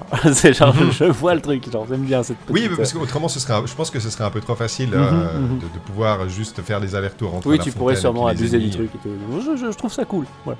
Et puis que du coup, genre pour améliorer ta jauge de vie, il faut que tu trouves des espèces d'ouvertures euh, un peu cachées qui t'amènent dans une fontaine mystique. Mhm. Genre après il sait jamais, il revient, il sait jamais ce qui s'est Et il passé. sait jamais ce qui s'est passé. Et d'ailleurs, c'est marrant parce qu'il y a un moment, il y a un. Je sais pas si tu l'as eu aussi, mais enfin, il y a un, il y a un script avec, avec Farah où euh, il, il va à l'intérieur du mur, enfin, il, il va vers la fontaine magique. C'est un des seuls moments en fait où il est avec elle pendant qu'il se passe ça. Et il dit Viens avec moi, viens avec moi. Et elle, elle comprend pas. et bah, tu vas faire ton truc. Et ensuite, quand tu euh, quand as bu à la fontaine magique, tu reviens euh, à l'endroit où, euh, bah, bah, bah, où tu as cassé le mur pour entrer. Et le mur, Il est réparé. il y a, il y a plus de, il y a, il y a plus de, hum, comment il est plus cassé le mur. Et il lui dit, euh, mais com- combien de temps est-ce que j'ai été parti? Puis elle fait, parti où? De quoi tu parles Mais fait, où ça donc ouais. elle dit non? Oui, où ça. donc Ouais. Euh, Et ce- ce- Je sais plus exactement pourquoi ce qu'il c'est- dit, mais- J'ai un petit fou rire interne en pensant au prince faire genre, Viens, viens boire à la fontaine magique Oui. Viens avec moi à la fontaine magique. Euh, non, non merci ça va monsieur. être rigolo. Viens avec moi. Viens avec moi à la fontaine. Il y a plein de draps partout et tout, c'est super. Mais oui, oui, effectivement, et je me souviens de ce petit truc là. Ouais, c'est encore, encore ces, ces petits détails. Oui, puis même les, qui- même qui les, les entre guillemets power-up sont diégétiques, c'est-à-dire que tu trouves des nouvelles épées qui sont plus puissantes et qui te permettent de Ouais. faire des, de casser des murs fragiles et ce genre de trucs. Enfin, ouais, globalement, c'est il y a vraiment un, un souci du un souci de l'immersion et de la cohérence qui est, qui est bah ouais, je pense un peu en avance sur son temps, vraiment. Ouais, ouais, c'est clair. C'est des trucs qui sont encore euh, d'actualité aujourd'hui, quoi. Les équipes de, de- de développement réfléchissent encore à l'heure actuelle à comment faire pour que euh, la majorité des, des choses soient, euh, bah, soient pas des, euh, ouais, soient pas, soient, soient diégétiques, quoi, tout simplement. Parce que c'est comme ça que quand même ça fonctionne le mieux, quoi. En parlant des énigmes, en parlant des énigmes, moi il y a une énigme que j'ai pas, enfin j'ai mis vraiment, j'ai dû aller chercher deux énigmes que j'ai dû aller chercher. Attention, le top J'ai dû aller chercher la solution sur internet. Il y en a une en fait où tu es dans une salle où bah, tu dois d'abord faire baisser le niveau d'eau, et ensuite tu dois prendre une caisse et la Oui. balancer en bas de quelque chose, et puis revenir en arrière dans la salle d'avant. J'ai mis 10 minutes à tourner en rond dans cette salle jusqu'à ce que je comprenne qu'il fallait retourner dans la salle d'avant parce que c'est un truc qu'on te demande autrement jamais. Oui, et puis c'est fait. pas un truc. euh, Enfin, j'allais dire, c'est pas un truc très habituel aux jeux vidéo de revenir sur tes Oui. pas. Bah, ça Revenir dépend les ça jeux, mais tes c'est pas. pas le truc le plus répandu en tout cas, ça c'est sûr. Et Voilà. après, c'est quoi du coup le top 1 Top Alors, le 1 top, des 1, énigmes le top 1 de l'émis, un roulement de tambour. À la fin, en fait, il y a euh, pe- pendant que tu es en train, je crois, je crois que c'est un rêve, je crois que c'est une hallucination, mais je suis Je pas que sûr. vois ce que c'est. Tu as un- une salle ronde avec huit portes et deux étages. Mhm. Et tu dois trouver la bonne combinaison de portes dans lesquelles tu dois entrer pour pouvoir passer au deuxième étage Ouais. et puis après pour pouvoir en sortir. Alors, il me semble que c'est une histoire avec les tentures qui bougent ou qui ne bougent plus, euh, quelque chose Ah, il y a un truc, il y a un truc qui te l'explique dans le jeu même parce que j'ai rien trouvé. J'ai essayé de regarder avec ma avec une loupe et tout pour voir. euh, Il me semble qu'il y a- qu'il y a du vent, euh, un truc comme ça, qui fait bouger des, des voiles euh, sur les côtés, quelque chose ah, comme ça ça. c'est possible. Mais il me semble que tu as un indice visuel qui est peut-être très léger, effectivement, mais qui est là. D'accord. Ou alors c'est Parce peut-être que la musique. moi en fait j'ai juste pris des notes en euh, fait. Ah tu c'est le système des bois perdus où t'entends Oui, la musique peut-être que c'est ça, mais je crois, je crois vraiment que c'est les, des drapés. Ouais. Les gens nous diront dans, le, dans les commentaires. Pa- Parce que moi, en fait, ce que j'ai fait pour passer cette énigme, enfin, d'abord, j'ai j'ai été voir sur le J'ai net. fait et un puis, dessin. euh, j'ai- mais juste, en fait, juste pour voir si c'était bien ça, s'il fallait juste passer par les. Enfin, tu vois ce que je veux dire? Parce oui, que oui, tu te souviens dans Grim Fandango où on te fait croire ça et en fait, il fallait juste euh, planter le panneau à, à l'endroit en particulier, alors que moi, je passais à Il a travers eu des flashbacks et s'est dit Ah non, Voilà, pas j'ai- encore J'ai eu des espèces d'horribles flashbacks devant mes yeux. Non Non Et oui, les, et oui, les jeunes, à une époque aussi, on adorait mettre des labyrinthes. Eh oui, il fallait la mériter la fin des du portes partout. Mais enfin voilà, c'était les deux. euh, moi, moi, finalement j'ai fini par, euh, par, par noter en fait. Les... J'ai essayé chaque porte et j'ai Mm. noté les combinaisons et c'est comme ça que je l'ai passé. Voilà, Euh, juste c'est pas, pas J'étais en train dramatique de penser à un truc aussi, parce que je voyais sur mes notes que le, le moteur du jeu, c'est le Jade Engine, oui c'est le même que. qui n'a rien à voir avec euh, Jade Raymond, bien sûr. Mais c'est. euh, en fait, je, je pensais à un truc, c'est parce que c'est un moteur qui avait été utilisé aussi sur euh, Beyond Good and Evil. Ouais. Et sur le jeu King Kong aussi. Ah oui. Et le jeu King Kong, c'est aussi un jeu qui avait mis une certaine emphase sur le fait de rendre tous les trucs diégétiques. C'est-à-dire que t'avais pas d'interface dans le jeu King Kong. Ok. Voilà, c'est tout, je voulais juste le souligner. Oui oui bah oui oui c'est ces idées qui se passent d'un jeu à l'autre au sein d'une même boîte quoi. Mhm. Un truc que je me disais aussi par rapport à, à- à ce- que- comme tu l'as comme tu l'as dit c'est un, reboot les reboots d'une franchise. Mhm. Nintendo mis à part parce que c'est un truc qu'ils ont réussi à faire trois fois de suite. Mais c'est une des seules franchises qui a réussi à passer à la 3D en fait. Oui, c'est vrai. C'est. Il a, il a fallu deux essais parce qu'il y a d'a- d'abord eu un Prince of Persia Prince of 3D, Persia qui, 3D qui était un peu. qui apparemment est une catastrophe. Ouais, c'était extrêmement. ça ouais, un petit peu. Un petit peu, mais euh, avant. Un petit peu avant Mhm. que le, le- les sables du temps sortent, mais euh, c'était très très rigide. Ouais. C'était vraiment un peu le entre guillemets le pire des deux mondes entre euh, la difficulté de Prince of Persia euh, old school et la rigidité de Tomb Raider. Oh, Donc Ouais. vraiment c'était c'était un peu hardos quoi. c'était compliqué. Mhm. Mais voilà, je, trouvais, intéressant. La plupart des franchises de 2D en fait se sont cassées la gueule à l'arrivée de la 3D, mais c'est une des seules qui a réussi vraiment à se réinventer et vraiment à se réinventer avec euh, quand tu regardes le jeu original. C'est pas la même chose, on est d'accord, mais ils, ils ont vraiment repris pas mal de trucs. Oui, quoi. oui, les, oui. Je sais pas, les combats au sable, les, les- les pièges, les- le sol qui s'effondre, les sauts. les- le- la- L'énorme emphase qui est mise sur les animations, ça on en a pas parlé aussi. c'est vrai qu'on en a pas parlé. les animations du jeu, qu'est-ce qu'elles sont cool Putain, qu'est-ce qu'elles sont bien faites euh, Parce que le premier, euh, le premier Prince of Persia était, euh, avait popularisé la technique de rotoscopie, donc c'était euh, Ouais. Jordan Mech- Mechner, Mechner, je sais jamais exactement, je dis Mechner et des fois les gens disent Mechner, bref, qui avait genre euh, filmé son frère, c'est ça, il me semble Oui, Il avait il filmé avait son filmé son frère faire des animations, genre grimper sur un, grimper sur un bord, faire des et il les avait dé- décalqués et reproduits dans le jeu, il les avait inversés du coup pour faire les animations Mhm. où il descend et ce genre de trucs. Et effectivement, les animations de, de Prince of Persia, Les Sables du Temps, ils sont aussi à saluer. Et d'ailleurs, euh, j'ai plus le nom du, j'ai plus le nom du comédien euh, ou slash cascadeur qui, qui faisait la mocap du prince. Mais il faut savoir que c'est exactement le même acteur qui a fait la mocap euh, d'Altaïr et d'Ezio dans Assassin's Creed. Ah, c'est intéressant ça. et tiens. aussi qui a participé à faire la mocap des singes dans Ancestors de Patrice Desilets. Ah, il a, Voilà. il a été recherché le même. C'est le, singe Prince of Persia. voilà, je, je trouve que c'est rigolo comme anecdote. Mais effectivement, les animations, et ça, c'est quelque chose que. C'est une force qui restera quand même, euh, bah, encore maintenant, je pense, quand même, certains, à certains degrés, euh, présent dans pas mal de productions euh, Ubisoft, notamment les Assassin's Creed et tout. Les, les animations Mhm. sont souvent été quand même assez soignées. euh. Ouais, c'est vrai. Et recyclé d'un jeu à l'autre et amélioré, Oui. etc. J'avais vu euh, donc dans, dans les trucs que Décidé ra- racontait, il disait que c'était pas c'est pas forcément les animations qui sont difficiles à faire, c'est la transition entre les différentes animations. Euh, pour que ça te donne quelque chose de fluide et que t'aies pas l'impression que t'as une animation qui se termine et une autre qui s'enclenche. C'est les transitions qui sont extrêmement difficiles à gérer. Et c'est un truc d'ailleurs qu'on avait vu euh, bah, dans Enter the Matrix en fait, où t'avais l'impression que euh, bougeaient comme des robots, où là les animations n'arrivaient pas à transitionner les, les- les unes avec les autres. Et ça te donnait quelque chose qui était alors très travaillé, mais finalement très bizarre euh, visuellement quoi. En fait, c'est en dents de scie, littéralement. tu Ouais. vois. C'est genre l'animation se lance et puis pouf, ça retombe. Et puis hop, l'animation suivante se, lance et du coup ça fait quelque chose de, de très haché, euh, de très saccadé.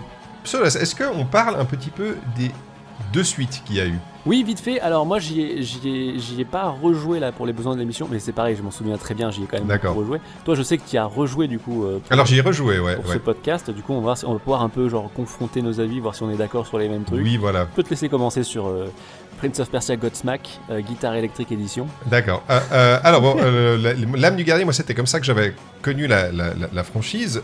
C'est un jeu où ils ont pas mal amélioré les, les- les possibilités de plateforme. Ils ont, ils ont mis, mis beaucoup d'éléments en plus.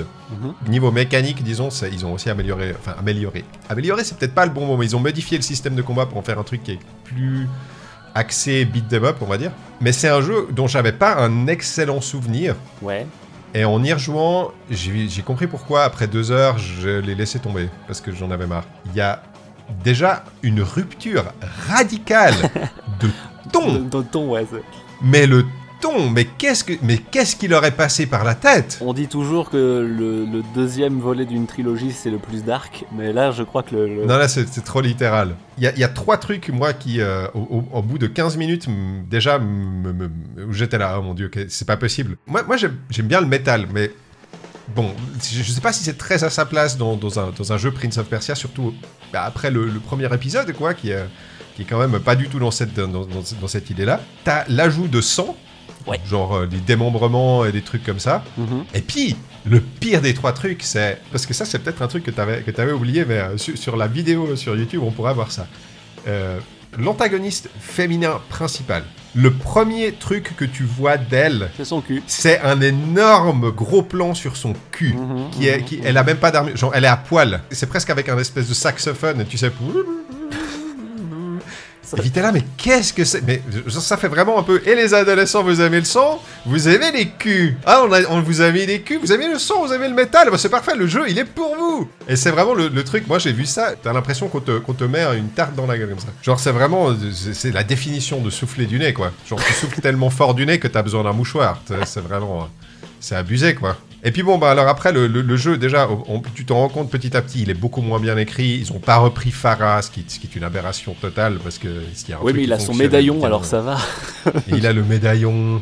euh, Il y a Monica Bellucci qui fait la voix, alors forcément c'est formidable. Mais de manière plus générale, en fait, moi le principal problème que j'ai avec ce Prince of Persia là, c'est que la formule Prince of Persia, elle ne peut fonctionner que dans des ruines, en fait.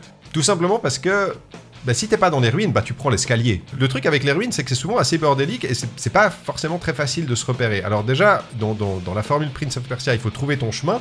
Mais en plus, là, ils ont essayé de faire une structure un peu plus ouverte où tu dois, je vais pas dire comme dans Metroid Prime, mais il y a un petit peu le côté aller-retour, aller à droite, aller à gauche, etc. Et c'est extrêmement perturbant. Moi, j'ai énormément de mal à m'orienter dans, l'âme du guerrier. Et je trouve ça, je trouve que ça nécessite un effort entre le fait que tu doives t'orienter et le fait que les environnements existent à deux époques différentes. Oui, c'est vrai qu'il y a ça. C'est extrêmement perturbant et je sais pas comment dire. le- le- le- mon cerveau, au bout d'un moment, il en a eu marre en fait. Tu vois, genre là, où est-ce que je suis, dans, où est-ce qu'il faut que j'y aille? Il y a- il- le, le jeu te donne une map quand même à disposition, mais, euh, mais elle, est, elle est pas suffisamment détaillée pour que tu puisses vraiment comprendre où, comment. Et puis ben, dans les ruines, dans, les, dans le bordel que sont les ruines que tu traverses dans le jeu, ben non seulement tu dois trouver ton chemin, mais tu dois être sûr que c'est le bon chemin parce que tu peux aller suivre un chemin et peut-être que ce sera pas celui-là et ensuite tu dois revenir en arrière. Je me disais c'est un petit peu le même, le même problème qu'avec Mirror's Edge Catalyst, un petit peu seulement, hein, mais euh, t'as comme ça un système de plateforme. euh, qui- qui- qui- où, où tu dois enchaîner des trucs et tu te dis ah bah si on faisait un monde ouvert et si on faisait une structure ouverte et puis en fait bah, c'est pas une très bonne idée quoi. Puis t'avais les phases, euh, t'avais les phases avec le Dahaka, donc la fameuse euh, grosse avec le créature Dakar ouais qui était, qui était cool, mais qui était un peu linéaire, malheureusement. Enfin, qui était, tu vois, genre, c'était très scripté et tout. Euh. Oui, c'était trop euh, vraiment juste enchaîner des, des commandes sur la manette. Quoi. Le détail que j'aimais bien, tu vois, c'est que le Daka, il parlait en, en verlan. Quand tu remontais le temps, bah, tu comprenais ce qu'il disait. Ah, c'est sérieux Oui, Ah, d'accord, c'est- ok. c'est- c'est- Ah, je- je je, voilà, trouvais ça très beau. J'ai des bons souvenirs quand même de Prince of Persia, euh, l'âme du guerrier. J'ai tendance à le vanner parce que effectivement le- la musique, Ouais. la musique de Godsmack, groupe, groupe de métal non-stop, ça finit par te casser un peu les oreilles. mais j'ai quand même des bons souvenirs parce que le système de combat, bah, tu pouvais faire un peu plus de trucs, mais il y avait aussi le système de récupérer les armes et les trucs et les machins. C'est pas du tout un mauvais jeu, c'est juste que. Bon, ils ont fait des choix qui étaient risqués et que moi, j'approuve pas forcément. Même si c'était moins bien écrit et tout, il y avait quand même deux trois idées narratives un peu chouettes. Et puis alors du coup après il y a eu les deux royaumes. Est-ce que tu as joué plus de, de 45 minutes du coup? Moi, j'aime beaucoup les deux royaumes. D'accord. Euh, c'est- dans un délire quand même assez différent du, du premier, Oui. mais j'ai l'impression qu'en fait, ils ont opéré de nouveau un, un revirement et ils sont revenus dans un truc qui est plus proche de- des- des sables du temps, quoi. Ouais, c'est un, peu l'entre-deux en fait. Et, euh, et aussi, euh, si tu veux, un, un des trucs. Alors, spoiler, je suppose, Ah là là. euh, s'il y en a. Mais enfin, euh, au début du troisième, le premier truc, au bout de 10 minutes, la meuf que tu as récupérée pendant le deuxième, qui s'appelle Kailina, Oui. elle se fait buter. Oui. Ça fait genre, oui, non, ça n'a rien passé, non, mais le, le deuxième épisode n'existe pas.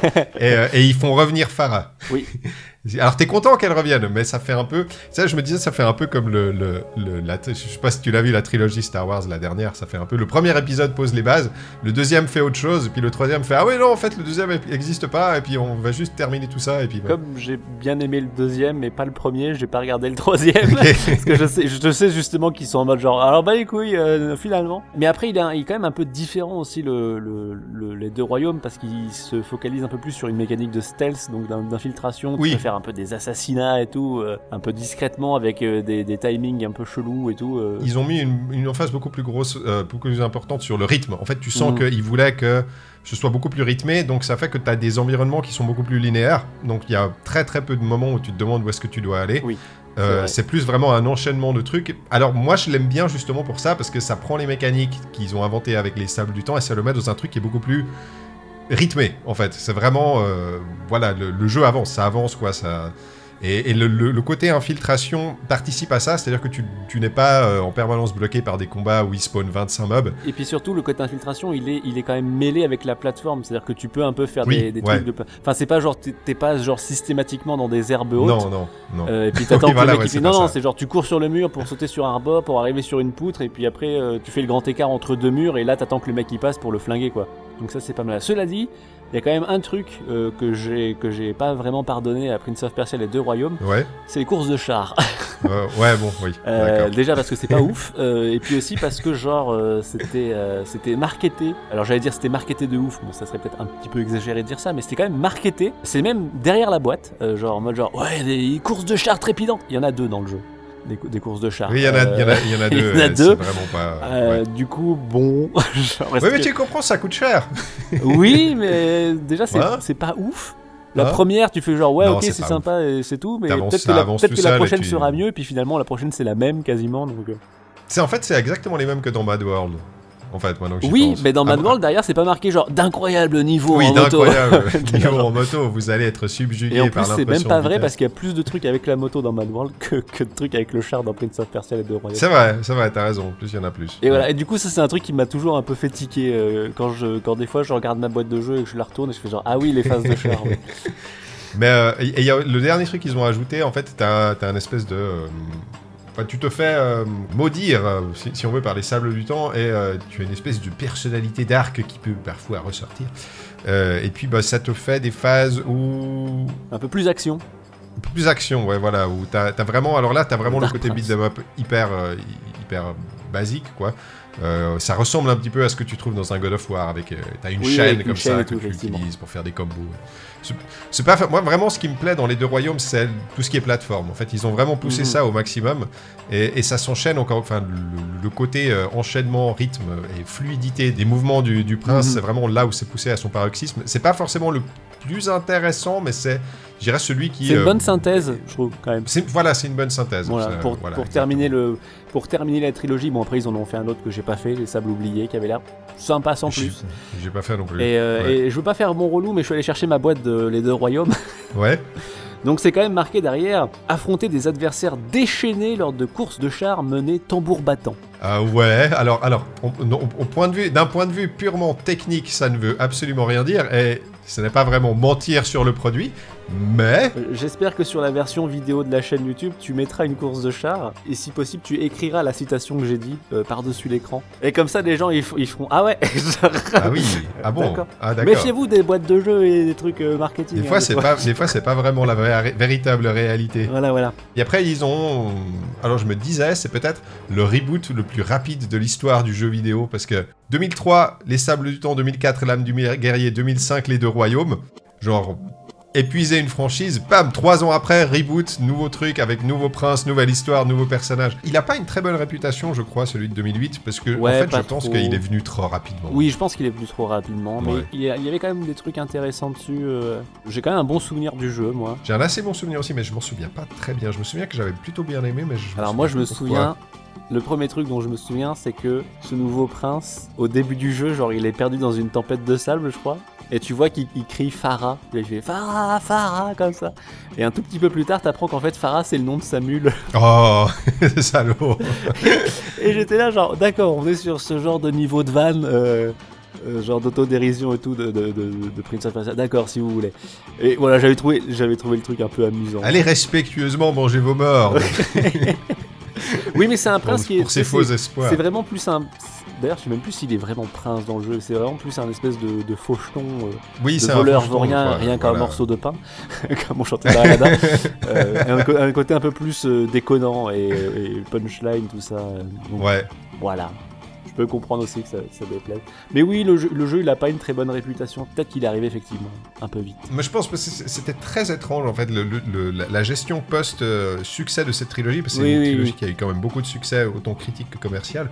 La gestion post-trilogie, elle a été très étrange, parce que non seulement ce reboot-là en 2008, qui changeait de style visuel, enfin qui changeait radicalement un peu tout, quoi, et puis juste derrière, deux ans après, c'est, et en fait, Les on revient à juste un épisode qui, alors, mais alors, avec le, le 1 et le plus 2. grand des hasards, par le plus grand des hasards, est sorti deux jours avant la sortie du film. et tu t'es dit, hmm, Et il avait la même tenue et tout. Enfin, c'était la tenue un peu dans le, dans le 2. ouais. Et il change un peu de gueule aussi, je crois. Oui, mais, oui, oui. Mais je l'ai, pas fait les, les sables. Je, je l'ai pas fait non plus. Il me semble juste que tu peux figer le temps pour euh, faire des, des colonnes avec des cascades d'eau et tout pour faire de la plateforme. C'est pour le seul truc que je, que je connais du jeu. D'accord. Et puis après, la licence est tombée aux oubliettes parce qu'ils ont trouvé une autre, complètement oublié. une autre franchise à exploiter jusqu'à la moelle. En fait, c'est marrant parce que si tu regardes les, les deux franchises à- à- qui ont eu énormément de succès pendant la période euh, Xbox, PS2, GameCube, Mhm. qui étaient Splinter Cell et Prince of Persia, eh ben, elles ont arrêté complètement début des années 2010. Paf, c'était terminé. Splinter Cell a, a poussé un petit peu plus loin quand même. Le dernier, c'est Blacklist. Je sais plus quand il date. ah Mais oui, c'était euh, en 2013. Oui, t'as Ouais, raison, 2013. donc il, a, ouais. il a été un petit peu plus. Sam Fisher a été un peu plus loin, mais, mais il a fini en il a, il il a fini tenté sa comme ça, course. hop, hop, hop, et puis il s'est quand même cassé la gueule. Et puis maintenant, il est genre en personnage de DLC dans euh, Ghost Oui. DLC. voilà, la déchéance. Dans dans, dans des jeux mobiles à la con. La déchéance totale. Et d'ailleurs, bah, le, le Prince of Persia aussi, il était euh, en, en DLC, en personnage, je crois. Il, y avait un- Dans Ghost Recon il, me, il me semble que j'avais vu ça, genre, je le retour du prince hmm, dans un autre jeu et tout. Et euh, bon, bah voilà, Ubisoft exploite ses franchises qu'ils ne veulent plus, euh, dans lesquelles ils ne veulent plus investir. Les succès un peu consécutifs les ont fait rentrer dans une, dans vraiment dans cette espèce de d'exploitation euh, à la Voilà. chaîne des trucs et des à la machins chaîne, quoi, euh, c'est les ont- rotatives qui tournaient, quoi. qui ont, qui ont vraiment causé bah, l'usure, quoi, logique, hein, Ouais. et puis iné- inévitable malheureusement de, de- de licences fortes, qui fait que maintenant, bah, euh, c'est chiant, voilà, c'est chiant. Ah non, mais c'est con parce que moi je me souviens, toi, genre les, les trois Prince of Persia, là, les, enfin, deux royaumes, l'ami guerrier et les temps, je les ai sur GameCube, je les avais achetés Day One et tout, hein, je me souviens très Ouais, bien, ouais, ouais, la boutique, euh, acheter, dépenser mes, mes sous euh, de pseudoless euh, adolescent pour acheter, euh, pour acheter ces jeux. De petits pseudoless. Et maintenant, bon alors certes, le mode de consommation a changé avec les, les les magasins en ligne et tout ça, mais ça s'attend plus autant en fait, je trouve, les, les jeux Ubisoft. euh. Ça s'attend plus du tout, en fait. Oui, ça oui, moi depuis 2014, je dis globalement ça. que ça s'attend plus. Hein, non, mais, mais- mais tu vois, genre, dans- et encore, Parce que tu peux dire que la, la- la trilogie des Prince of Persia, de la manière dont elle a été faite, c'était aussi une exploitation. Genre, ils ont sorti un jeu Oui, par année, c'était hyper, hyper violent. Mais après le troisième, ils ont arrêté. Ils ont dit, ok, d'accord, on sait plus où on va, repensons la chose et puis euh, essayons de réexploiter ça plus tard. Ils auraient jamais fait ça avec Assassin's Creed. Genre, c'est impensable de se dire, ah bon, on va, on va pas en sortir pendant 3-4 ans et puis on va essayer de repenser le truc et essayer de ressortir un truc. Non, il faut que ça tourne, quoi. Il faut que ça tourne, il faut que ça sorte. Est-ce qu'on parle un petit peu des, des gens euh, à l'origine de, de Prince of Persia, les, les sables du temps? Bah oui, on, on peut, tout à fait. On en a déjà cité la plupart euh, au cours de l'émission, notamment bah, de- du coup Jordan Mechner, donc créateur de Prince of Persia sur Apple II, en 89, s'il me semble. Ouais, Exactement, ouais. Qui a fait genre euh, un des premiers jeux de combat sur ordinateur, hein, Karateka, je crois. Karateka, en 83, 84, quelque chose comme ça, je 4, crois. ouais, 4, ouais. Euh, et qui a donc participé euh, à la- à la- au développement de- des Sables du Temps et même à la conception du film euh, inspiré. Et même à la conception du film, ouais. Ouais, ouais, ouais. Et un, un des trucs, euh, un des trucs qu'il a amené dans, le- dans les sables du temps, enfin, dans le jeu, pas le film, parce que le film s'appelle comme le jeu, enfin bref, mais euh, c'est lui qui a poussé beaucoup pour la, la- la- écrire, c'est lui qui a écrit en fait la relation entre, euh, entre Farah et, et le prince. Et c'est lui qui a beaucoup poussé pour ça, parce que euh, un des problèmes qu'ils avaient par exemple, c'était que, disons, il trouvait que on était un peu trop seul dans ce palais, quoi. Donc Mhm. il a vraiment voulu pousser ça, et, et c'est lui qui l'a écrit, et très bien écrit d'ailleurs, c'est... euh, un, mo- un modèle d'écriture de personnages, euh, enfin de relations euh, entre les personnages. Donc euh, c'est quelqu'un qui, bah, qui est très compétent, quoi. Et c'est quelqu'un qui, après avoir développé, d'après ce que j'avais compris, il a aussi participé à Prince of Persia 2, auquel j'ai jamais joué alors pour le coup. Mais après est, parti faire une école de cinéma. Puis ensuite est revenu. Et il a fondé un studio qui s'appelait, alors attends, j'ai le nom, Smoking Car Productions. Je, je connaissais pas, mais ils ont sorti un jeu qui s'appelle The Last Express, qui est un jeu d'aventure énigme qui se passe à- dans un train, dans l'Orient Express, euh, juste avant la Première Guerre mondiale, et qui est un jeu qui, bah, c'est très mal vendu et que personne ne connaît, moi je le connaissais pas du tout d'ailleurs, mais qui apparemment était très ambitieux pour son époque et a beaucoup d'éléments qui, euh, qui, qui étaient en avance sur leur temps. Il n'y a pas eu un remake de ce truc-là? Alors il est disponible sur Steam, je crois, il me semble. D'accord. Ça me dit quelque chose. Mais par exemple, il y a, il y a- alors, je ne l'ai pas fait, donc je, je, je, je lis juste, enfin, je cite juste les trucs que j'ai vus à son propos. Des mais courses de non- époustouflantes. il y a des courses de chars époustouflantes avec des ennemis euh, super agressifs, comme c'est écrit au dos de la boîte. Non, mais il y a, apparemment l'histoire est non linéaire et puis c'est des événements qui se passent aussi en temps réel. Donc il a repris cette idée, comme dans Mm. Prince of Persia, d'avoir quelque chose qui se passe en temps réel. Euh, ça m'a donné un petit peu envie d'aller d'aller voir. Enfin, je sais pas, peut-être que parmi, parmi les personnes qui nous écoutent, Peut-être des gens y ont joué. si quelqu'un une fois a joué à, à- à The Last Express, eh bien on serait, on serait ravis de voir ce que vous en avez pensé et quels souvenirs vous en avez, parce que c'est vrai que c'est quelque chose que je connaissais pas du tout. Et puis ben, après, euh, Ubisoft a été le récupérer euh, pour lui demander Bonjour Jordan Mechner, on sait pas quoi faire avec Prince of Persia 3D, est-ce que pouvez nous aider et oui, oui, bien sûr. Puis ben voilà, il a participé. Donc il a participé. C'est lui qui a, qui a écrit, euh, qui a écrit les scripts. Et puis il a participé au design général du, du jeu, quoi. Mhm. Et c'est quelqu'un, en fait, qui depuis, disons, a- il a, comme tu as dit, il a participé au, à l'écriture du script du film, Ouais. mais depuis a un peu lâché le jeu vidéo, Oui, j'ai l'impression. Il est plutôt maintenant dans les dessiner des, des- des- des nouvelles graphiques, euh, écrire des bouquins. Je crois qu'il a sorti dernièrement un bouquin sur euh, les journaux de bord. C'est c'est quelqu'un qui tenait des journaux de bord pendant qu'il développait ses jeux et qui euh, est, très, est super chouette pour documenter la manière dont étaient faits les jeux euh, bah, à la phase des années 80, quoi. Et euh, il paraît que c'est pas mal. Je crois que c'est sorti sur, chez Third Edition, je crois, le, le Making Mmh. of de Prince of Persia. D'accord. J'hésitais à me le commander, euh, peut-être, par, un- par intérêt, quoi. Petit détail, encore sur Jordan Mechner que j'ai trouvé au, milieu d'un- d'une interview de lui. Il n'a pas du tout aimé Warrior Within, euh, enfin l'âme du guerrier. il, il a trouvé ça nul, voilà. Vraiment, il a dit, il a dit, enfin, il a, il a été beaucoup plus diplomatique que ça. Il a dit, ce n'est pas vraiment mon style, autant dans le ton, dans la représentation visuelle, dans euh, le son, etc. C'est pas vraiment mon truc, c'est pas vraiment ça que j'avais imaginé à la base. Eh ben, il n'est pas le seul. Est-ce que tu veux nous parler de Patrice Desilets Oui, bien sûr, parce que ça c'est un peu le, le nom important, euh, Ouais, mine de rien, à retenir de, de- de tout, ce, de tout ce chantier euh, Prince of Persia et les Sables du Temps. C'est le fameux Patrice Desilets qui lui a fait un peu le chemin inverse de Jordan Mechner dans le sens où il a commencé au cinéma et ensuite il est passé aux jeux vidéo. voilà, ouais, exactement. Et euh, donc c'est quelqu'un qui euh, a commencé et qui est arrivé chez Ubi, euh, je crois en 97, quelque chose comme ça. Si je dis pas de bêtises, je crois que c'est le premier, euh, la première personne à, été, à avoir été engagée à Ubisoft Montréal. Genre c'est le, c'est le premier employé d'Ubisoft Montréal, c'est Patrice voilà. Il a, il a débarqué. Il était- Oui, bah oui. il non mais je crois que vraiment garage. plus c'était vraiment la première personne arrivée dans les locaux, quelque chose comme Ouais, ça. c'est Enfin, possible, c'est- c'est marrant. c'est drôle. Et il a commencé du coup sa carrière en tant que designer sur un jeu Playmobil. Euh, qui s'appelle euh, The, Hype, euh, The Hype Adventure, The Hype Time, je sais plus exactement, j'ai oublié de noter le nom, tu vois, en 99, c'est un jeu Playmobil. Et le truc un peu drôle, c'est que, et d'ailleurs il le disait lui-même, je me souviens dans une interview, il disait genre, enfin c'est marrant parce que c'est un jeu où genre t'as un mec qui, qui peut sauter, il a une épée et il se balade dans des époques différentes. Ah. Genre, voilà, sauf que c'est un Playmobil. Genre, voilà, je trouve que c'est un peu Ça trop- me rappelle quelque chose. un peu ça drôle. En 2000, il a fait, il a participé, il a designé, je crois aussi, effectivement, Donald Quack Attack, euh, Mhm. donc les- le, le- le rip-off, hein, euh, et il l'avoue aussi lui-même, euh, le rip-off de Crash Bandicoot. Je crois qu'en en fait, on lui a demandé en fait de faire un Crash Bandicoot avec Donald. faire Crash Bandicoot avec Donald. Et donc du coup, c'est ce qu'il a fait. Et ensuite, il est passé directeur créatif, donc directement sur euh, Prince of Persia et les Sables du Temps en 2003. Je crois que c'était même, bah tu vois, genre, le premier directeur créatif d'Ubisoft Montréal. Je crois que le job, il a été créé et puis c'est lui qui a eu le poste. C'est c'est lui qui, comme on l'a dit, a, a eu l'idée. Alors, il n'a pas fait l'idée, mais enfin, il a eu l'idée de faire le rewind. C'est lui qui a eu l'idée du rewind, ouais. et après, ça, ça a eu les répercussions qu'on sait sur le jeu, les sables du temps, le palais en ruine, tout, ci, tout ça.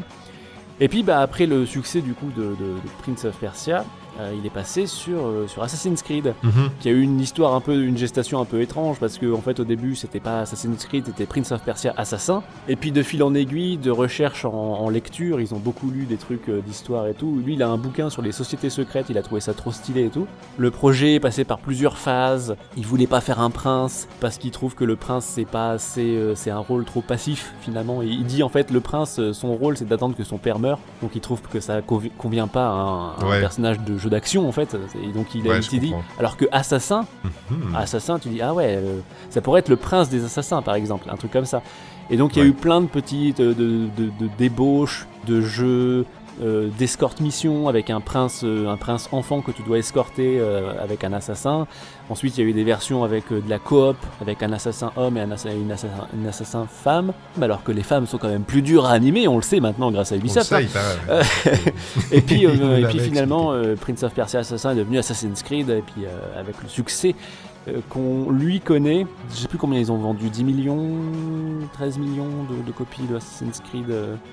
Beaucoup, en tout cas, à ça a l'époque, oui, vraiment été beaucoup, un énorme succès, ouais. Et puis il a participé aux deux aussi, effectivement. ouais.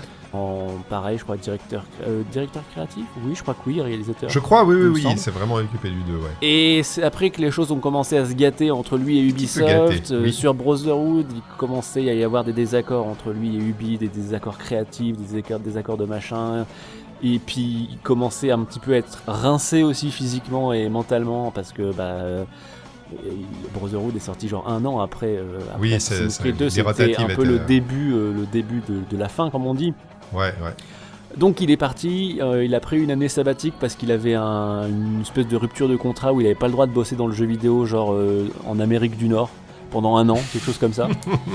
Donc il est parti en année sabbatique, faire un voyage, tout ça. Il est revenu un peu plus tard euh, chez THQ Montréal avec un projet de faire un, un jeu qui s'appellerait 1666 Amsterdam, Ouais. qui était... On peut le dire, je pense que même lui il est d'accord avec, euh, avec ça, c'était une espèce de clone d'Assassin's Creed. C'est en tout cas comme ça que j'ai toujours entendu. euh, Voilà, c'était un, espèce de, c'était un peu le Assassin's Creed de THQ, Voilà, mais dans un contexte différent. Donc, bah, Amsterdam en 1666, incroyable. Où en fait, le pitch est un peu chelou, hein, de ce qu'on a. Je sais pas si t'as vu les images et tout. alors j'ai pas vu, non. Ça, ça ressemble effectivement. Bah, tu pourras. Il y, a- il y a eu genre un Ouais. trailer qui a leaké. Tu, tu- c'est un mélange un petit peu entre Assassin's Creed et Dishonored, Ok. où, où genre euh, tu jouerais le diable en fait Ah, qui ont une espèce d'influence, tu vois, néfaste sur le monde.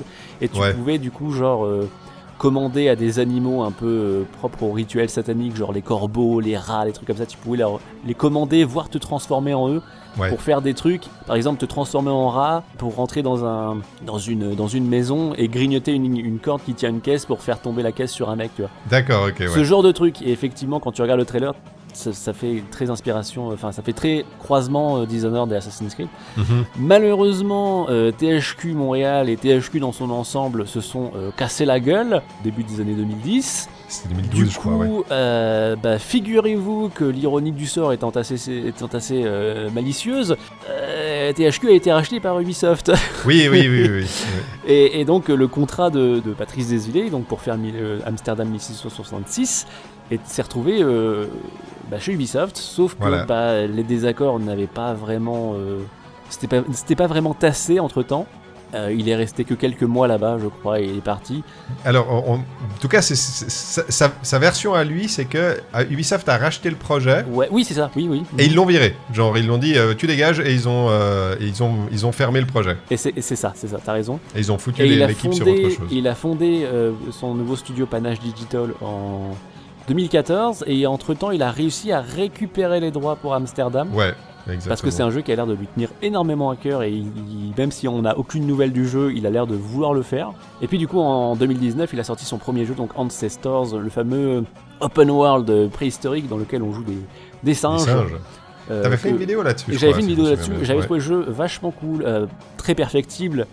Et, Mhm. euh, et puis bah, euh, le jeu n'avait clairement pas assez de budget pour ses ambitions. Ouais, pour ses ambitions. Mais ouais. euh, il y avait quand même un vrai parti pris, euh, je trouvais que ça marchait. Tu vois, genre, autant j'avais trouvé le, le Far Cry Primal hyper lisse, tu vois, vraiment euh, sans intérêt même presque. Mhm. Autant là dans Ancestors, on te promettait un truc un peu préhistorique et tout, t'avais un peu ce truc un peu préhistorique et tout. T'a- T'avais des ouais. singes, il n'y avait pas de dialogue, il n'y avait pas vraiment de scénario, tu vois, enfin il n'y avait pas de réplique en fait. Mhm. Parce qu'ils parlent pas, ouais. Euh, et c'était un peu toi qui te faisais un peu ton histoire, tu te disais tiens euh, mon clan de singes il va faire ça et tout, on va partir en exode vers le nord et tout, qu'est-ce qui va se passer et tout. J'ai vécu des très très bons moments de jeu mais c'est vrai que bah, c'est le genre de projet où... euh, il pourrait avoir 600 millions de dollars et quand même manquer d'argent, tu vois.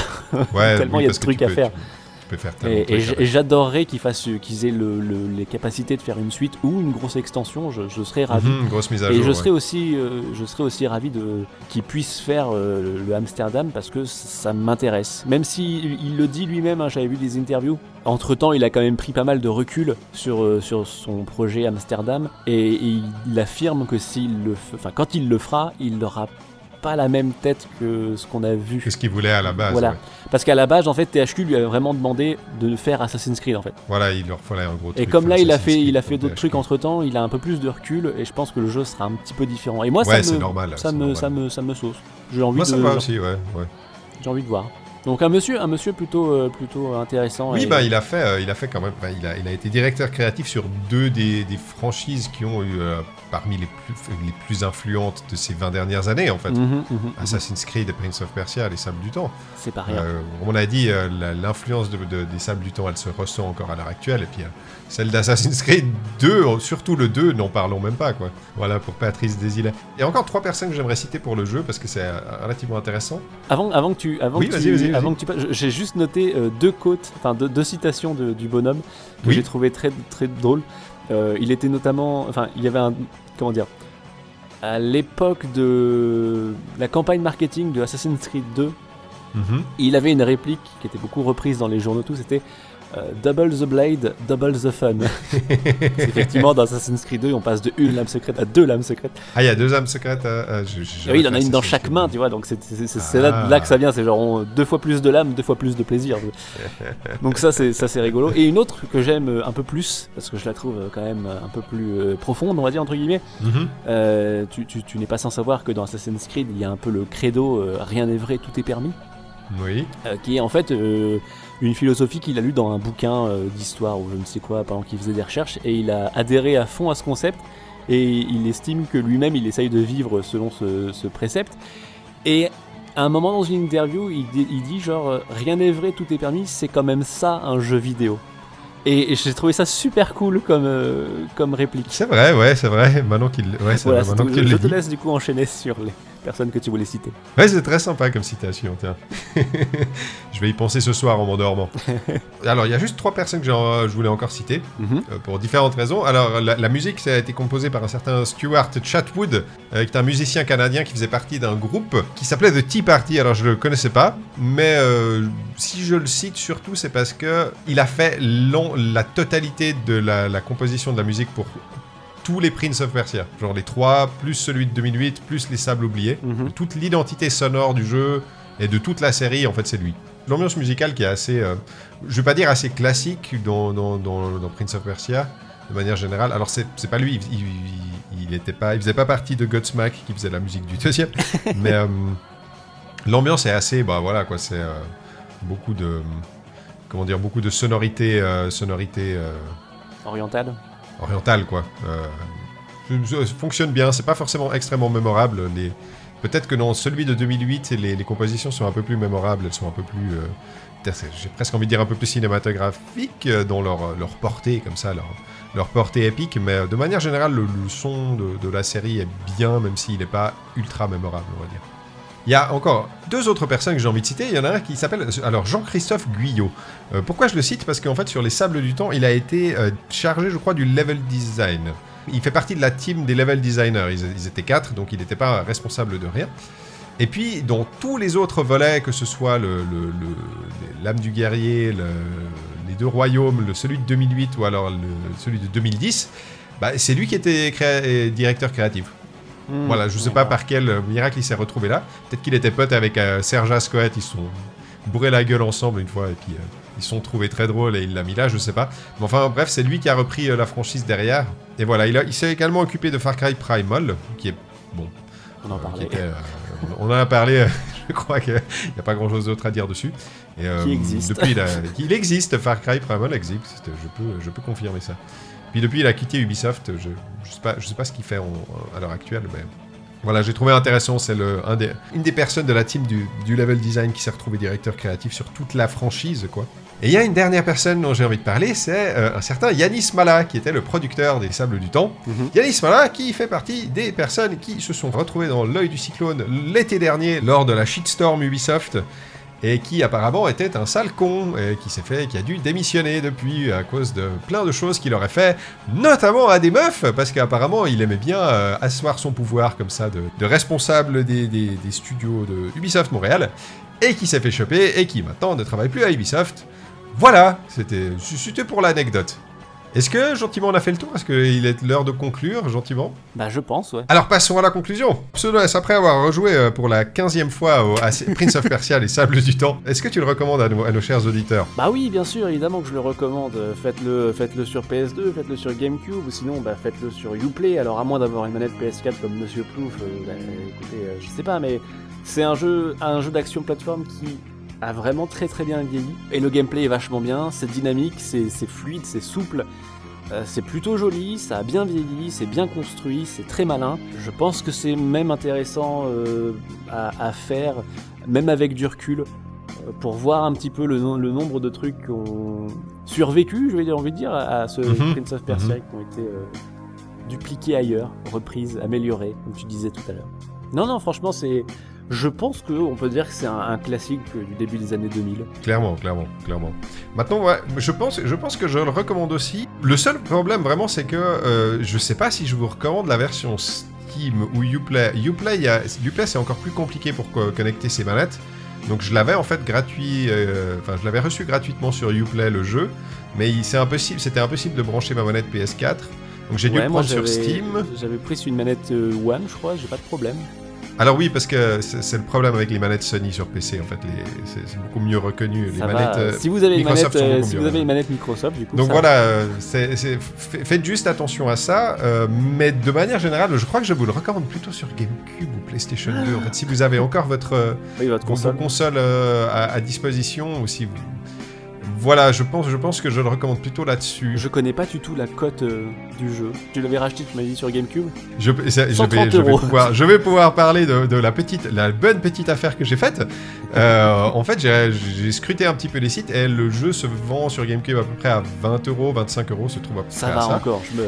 Mais moi, parce que je suis quelqu'un de vachement plus malin que tout le monde, j'ai trouvé la trilogie entière sur GameCube pour 25 euros et je suis vachement fier de la, la, la petite affaire que j'ai faite parce que c'est des chouettes jeux et je suis très content de les avoir. Mmh. Voilà, donc euh, si vous cherchez un petit peu, vous pouvez aussi faire des affaires. Donc moi, j'ai payé 25 balles pour les trois jeux. Le jeu cote pas tant que ça, il est pas genre à 70 balles. Euh... Non, c'est parce que c'est un jeu qui s'est suffi... Je pense que c'est un oui, jeu qui s'est suffisamment vendu pour oui. qu'il soit, il y en ait suffisamment en circulation. Ouais, mais on sait jamais, des fois, tu sais, genre le truc rétro, tout, c'est un peu. Ouais, bon, ça, ça, prend pas, ça prend pas les proportions bon, comme mm -hmm. les Castlevania ou les, mm -hmm. les, Phoenix Wright, ce genre de, ce genre de licences de niche, on va dire, qui sont, euh, qui sont très prisées. Là, il y en a suffisamment, en... ils, en, ils, en ont, ils en ont vendu suffisamment pour que les prix n'augmentent pas trop, quoi. Mais de manière générale, moi, ce que je retiendrai du jeu, c'est vraiment en le faisant, encore une fois, la manière dont il a influencé les productions comment dire, l'industrie en, général par la suite et les productions qui sont venues par la suite, moi je trouve ça très impressionnant. Je m'étais pas rendu compte de ça en jouant à l'âme du guerrier parce que c'était euh, et, et- et les deux royaumes parce que ça, ils partaient dans une direction un peu différente. Mais là, euh, en le refaisant, c'est vraiment, euh, c'est impressionnant quoi. Enfin, le- 17 ans plus tard, son, influence se, fait toujours encore ressentir dans, certaines productions. Et euh, waouh, genre, euh, je dirais, que c'est un jeu qui a presque autant eu d'influence que Resident Evil 4 en fait, de manière générale. Je, classerais, disons, dans, à peu près dans la même euh, catégorie de, jeux euh, qui ont, euh, par certains préceptes, ont vraiment fixé les règles de comment faire certaines choses et de comment faire certaines choses bien et de et, qui sont encore, bah, qui sont encore en, vogue à l'heure actuelle. Quoi. Et, bah, 17, 18 ans plus tard, c'est quand même assez impressionnant. Et puis surtout, si jamais vous êtes narrative designer, étudiez la relation entre le prince et Farah, parce que c'est comme ça que devraient être les relations entre les personnages. Et foutez aussi plus de romances dans vos jeux, parce que moi j'adore les romances dans le jeu. J'adore l'avoir l'impression d'un, t'as envie de les pousser l'un vers l'autre, tu vous faites allez, faites-vous un bisou. Genre, c'est vachement cool ça, moi j'aime bien ça. Faudrait plus de ça. Plus de bisous dans les jeux vidéo. Moins de lootbox, plus de bisous. Votez Plouf en 2022. Votez pour moi Je ferai des bisous. Slogan de campagne un peu douteux quand même. Un peu douteux, on va, on va peut-être bosser ça avec mon équipe. Mais voilà, je crois qu'on a fait le tour. Écoute, euh, le mot de la fin, mon cher Pseudores Kakulu Kiyam. Ceux qui auront joué au jeu auront la référence. Nous allons maintenant revenir en arrière au début de ce podcast. Oui.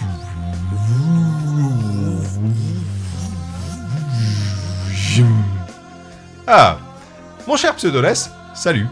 Salut Allez, au revoir tout le monde, merci de nous avoir écoutés. Euh, N'oubliez pas, si jamais, de nous suivre sur Twitter. Si jamais vous avez un compte Twitter, j'oublie tout le temps de faire la promotion. N'oubliez pas de nous suivre sur Twitter si jamais, de nous laisser un commentaire sur YouTube et puis de vous abonner.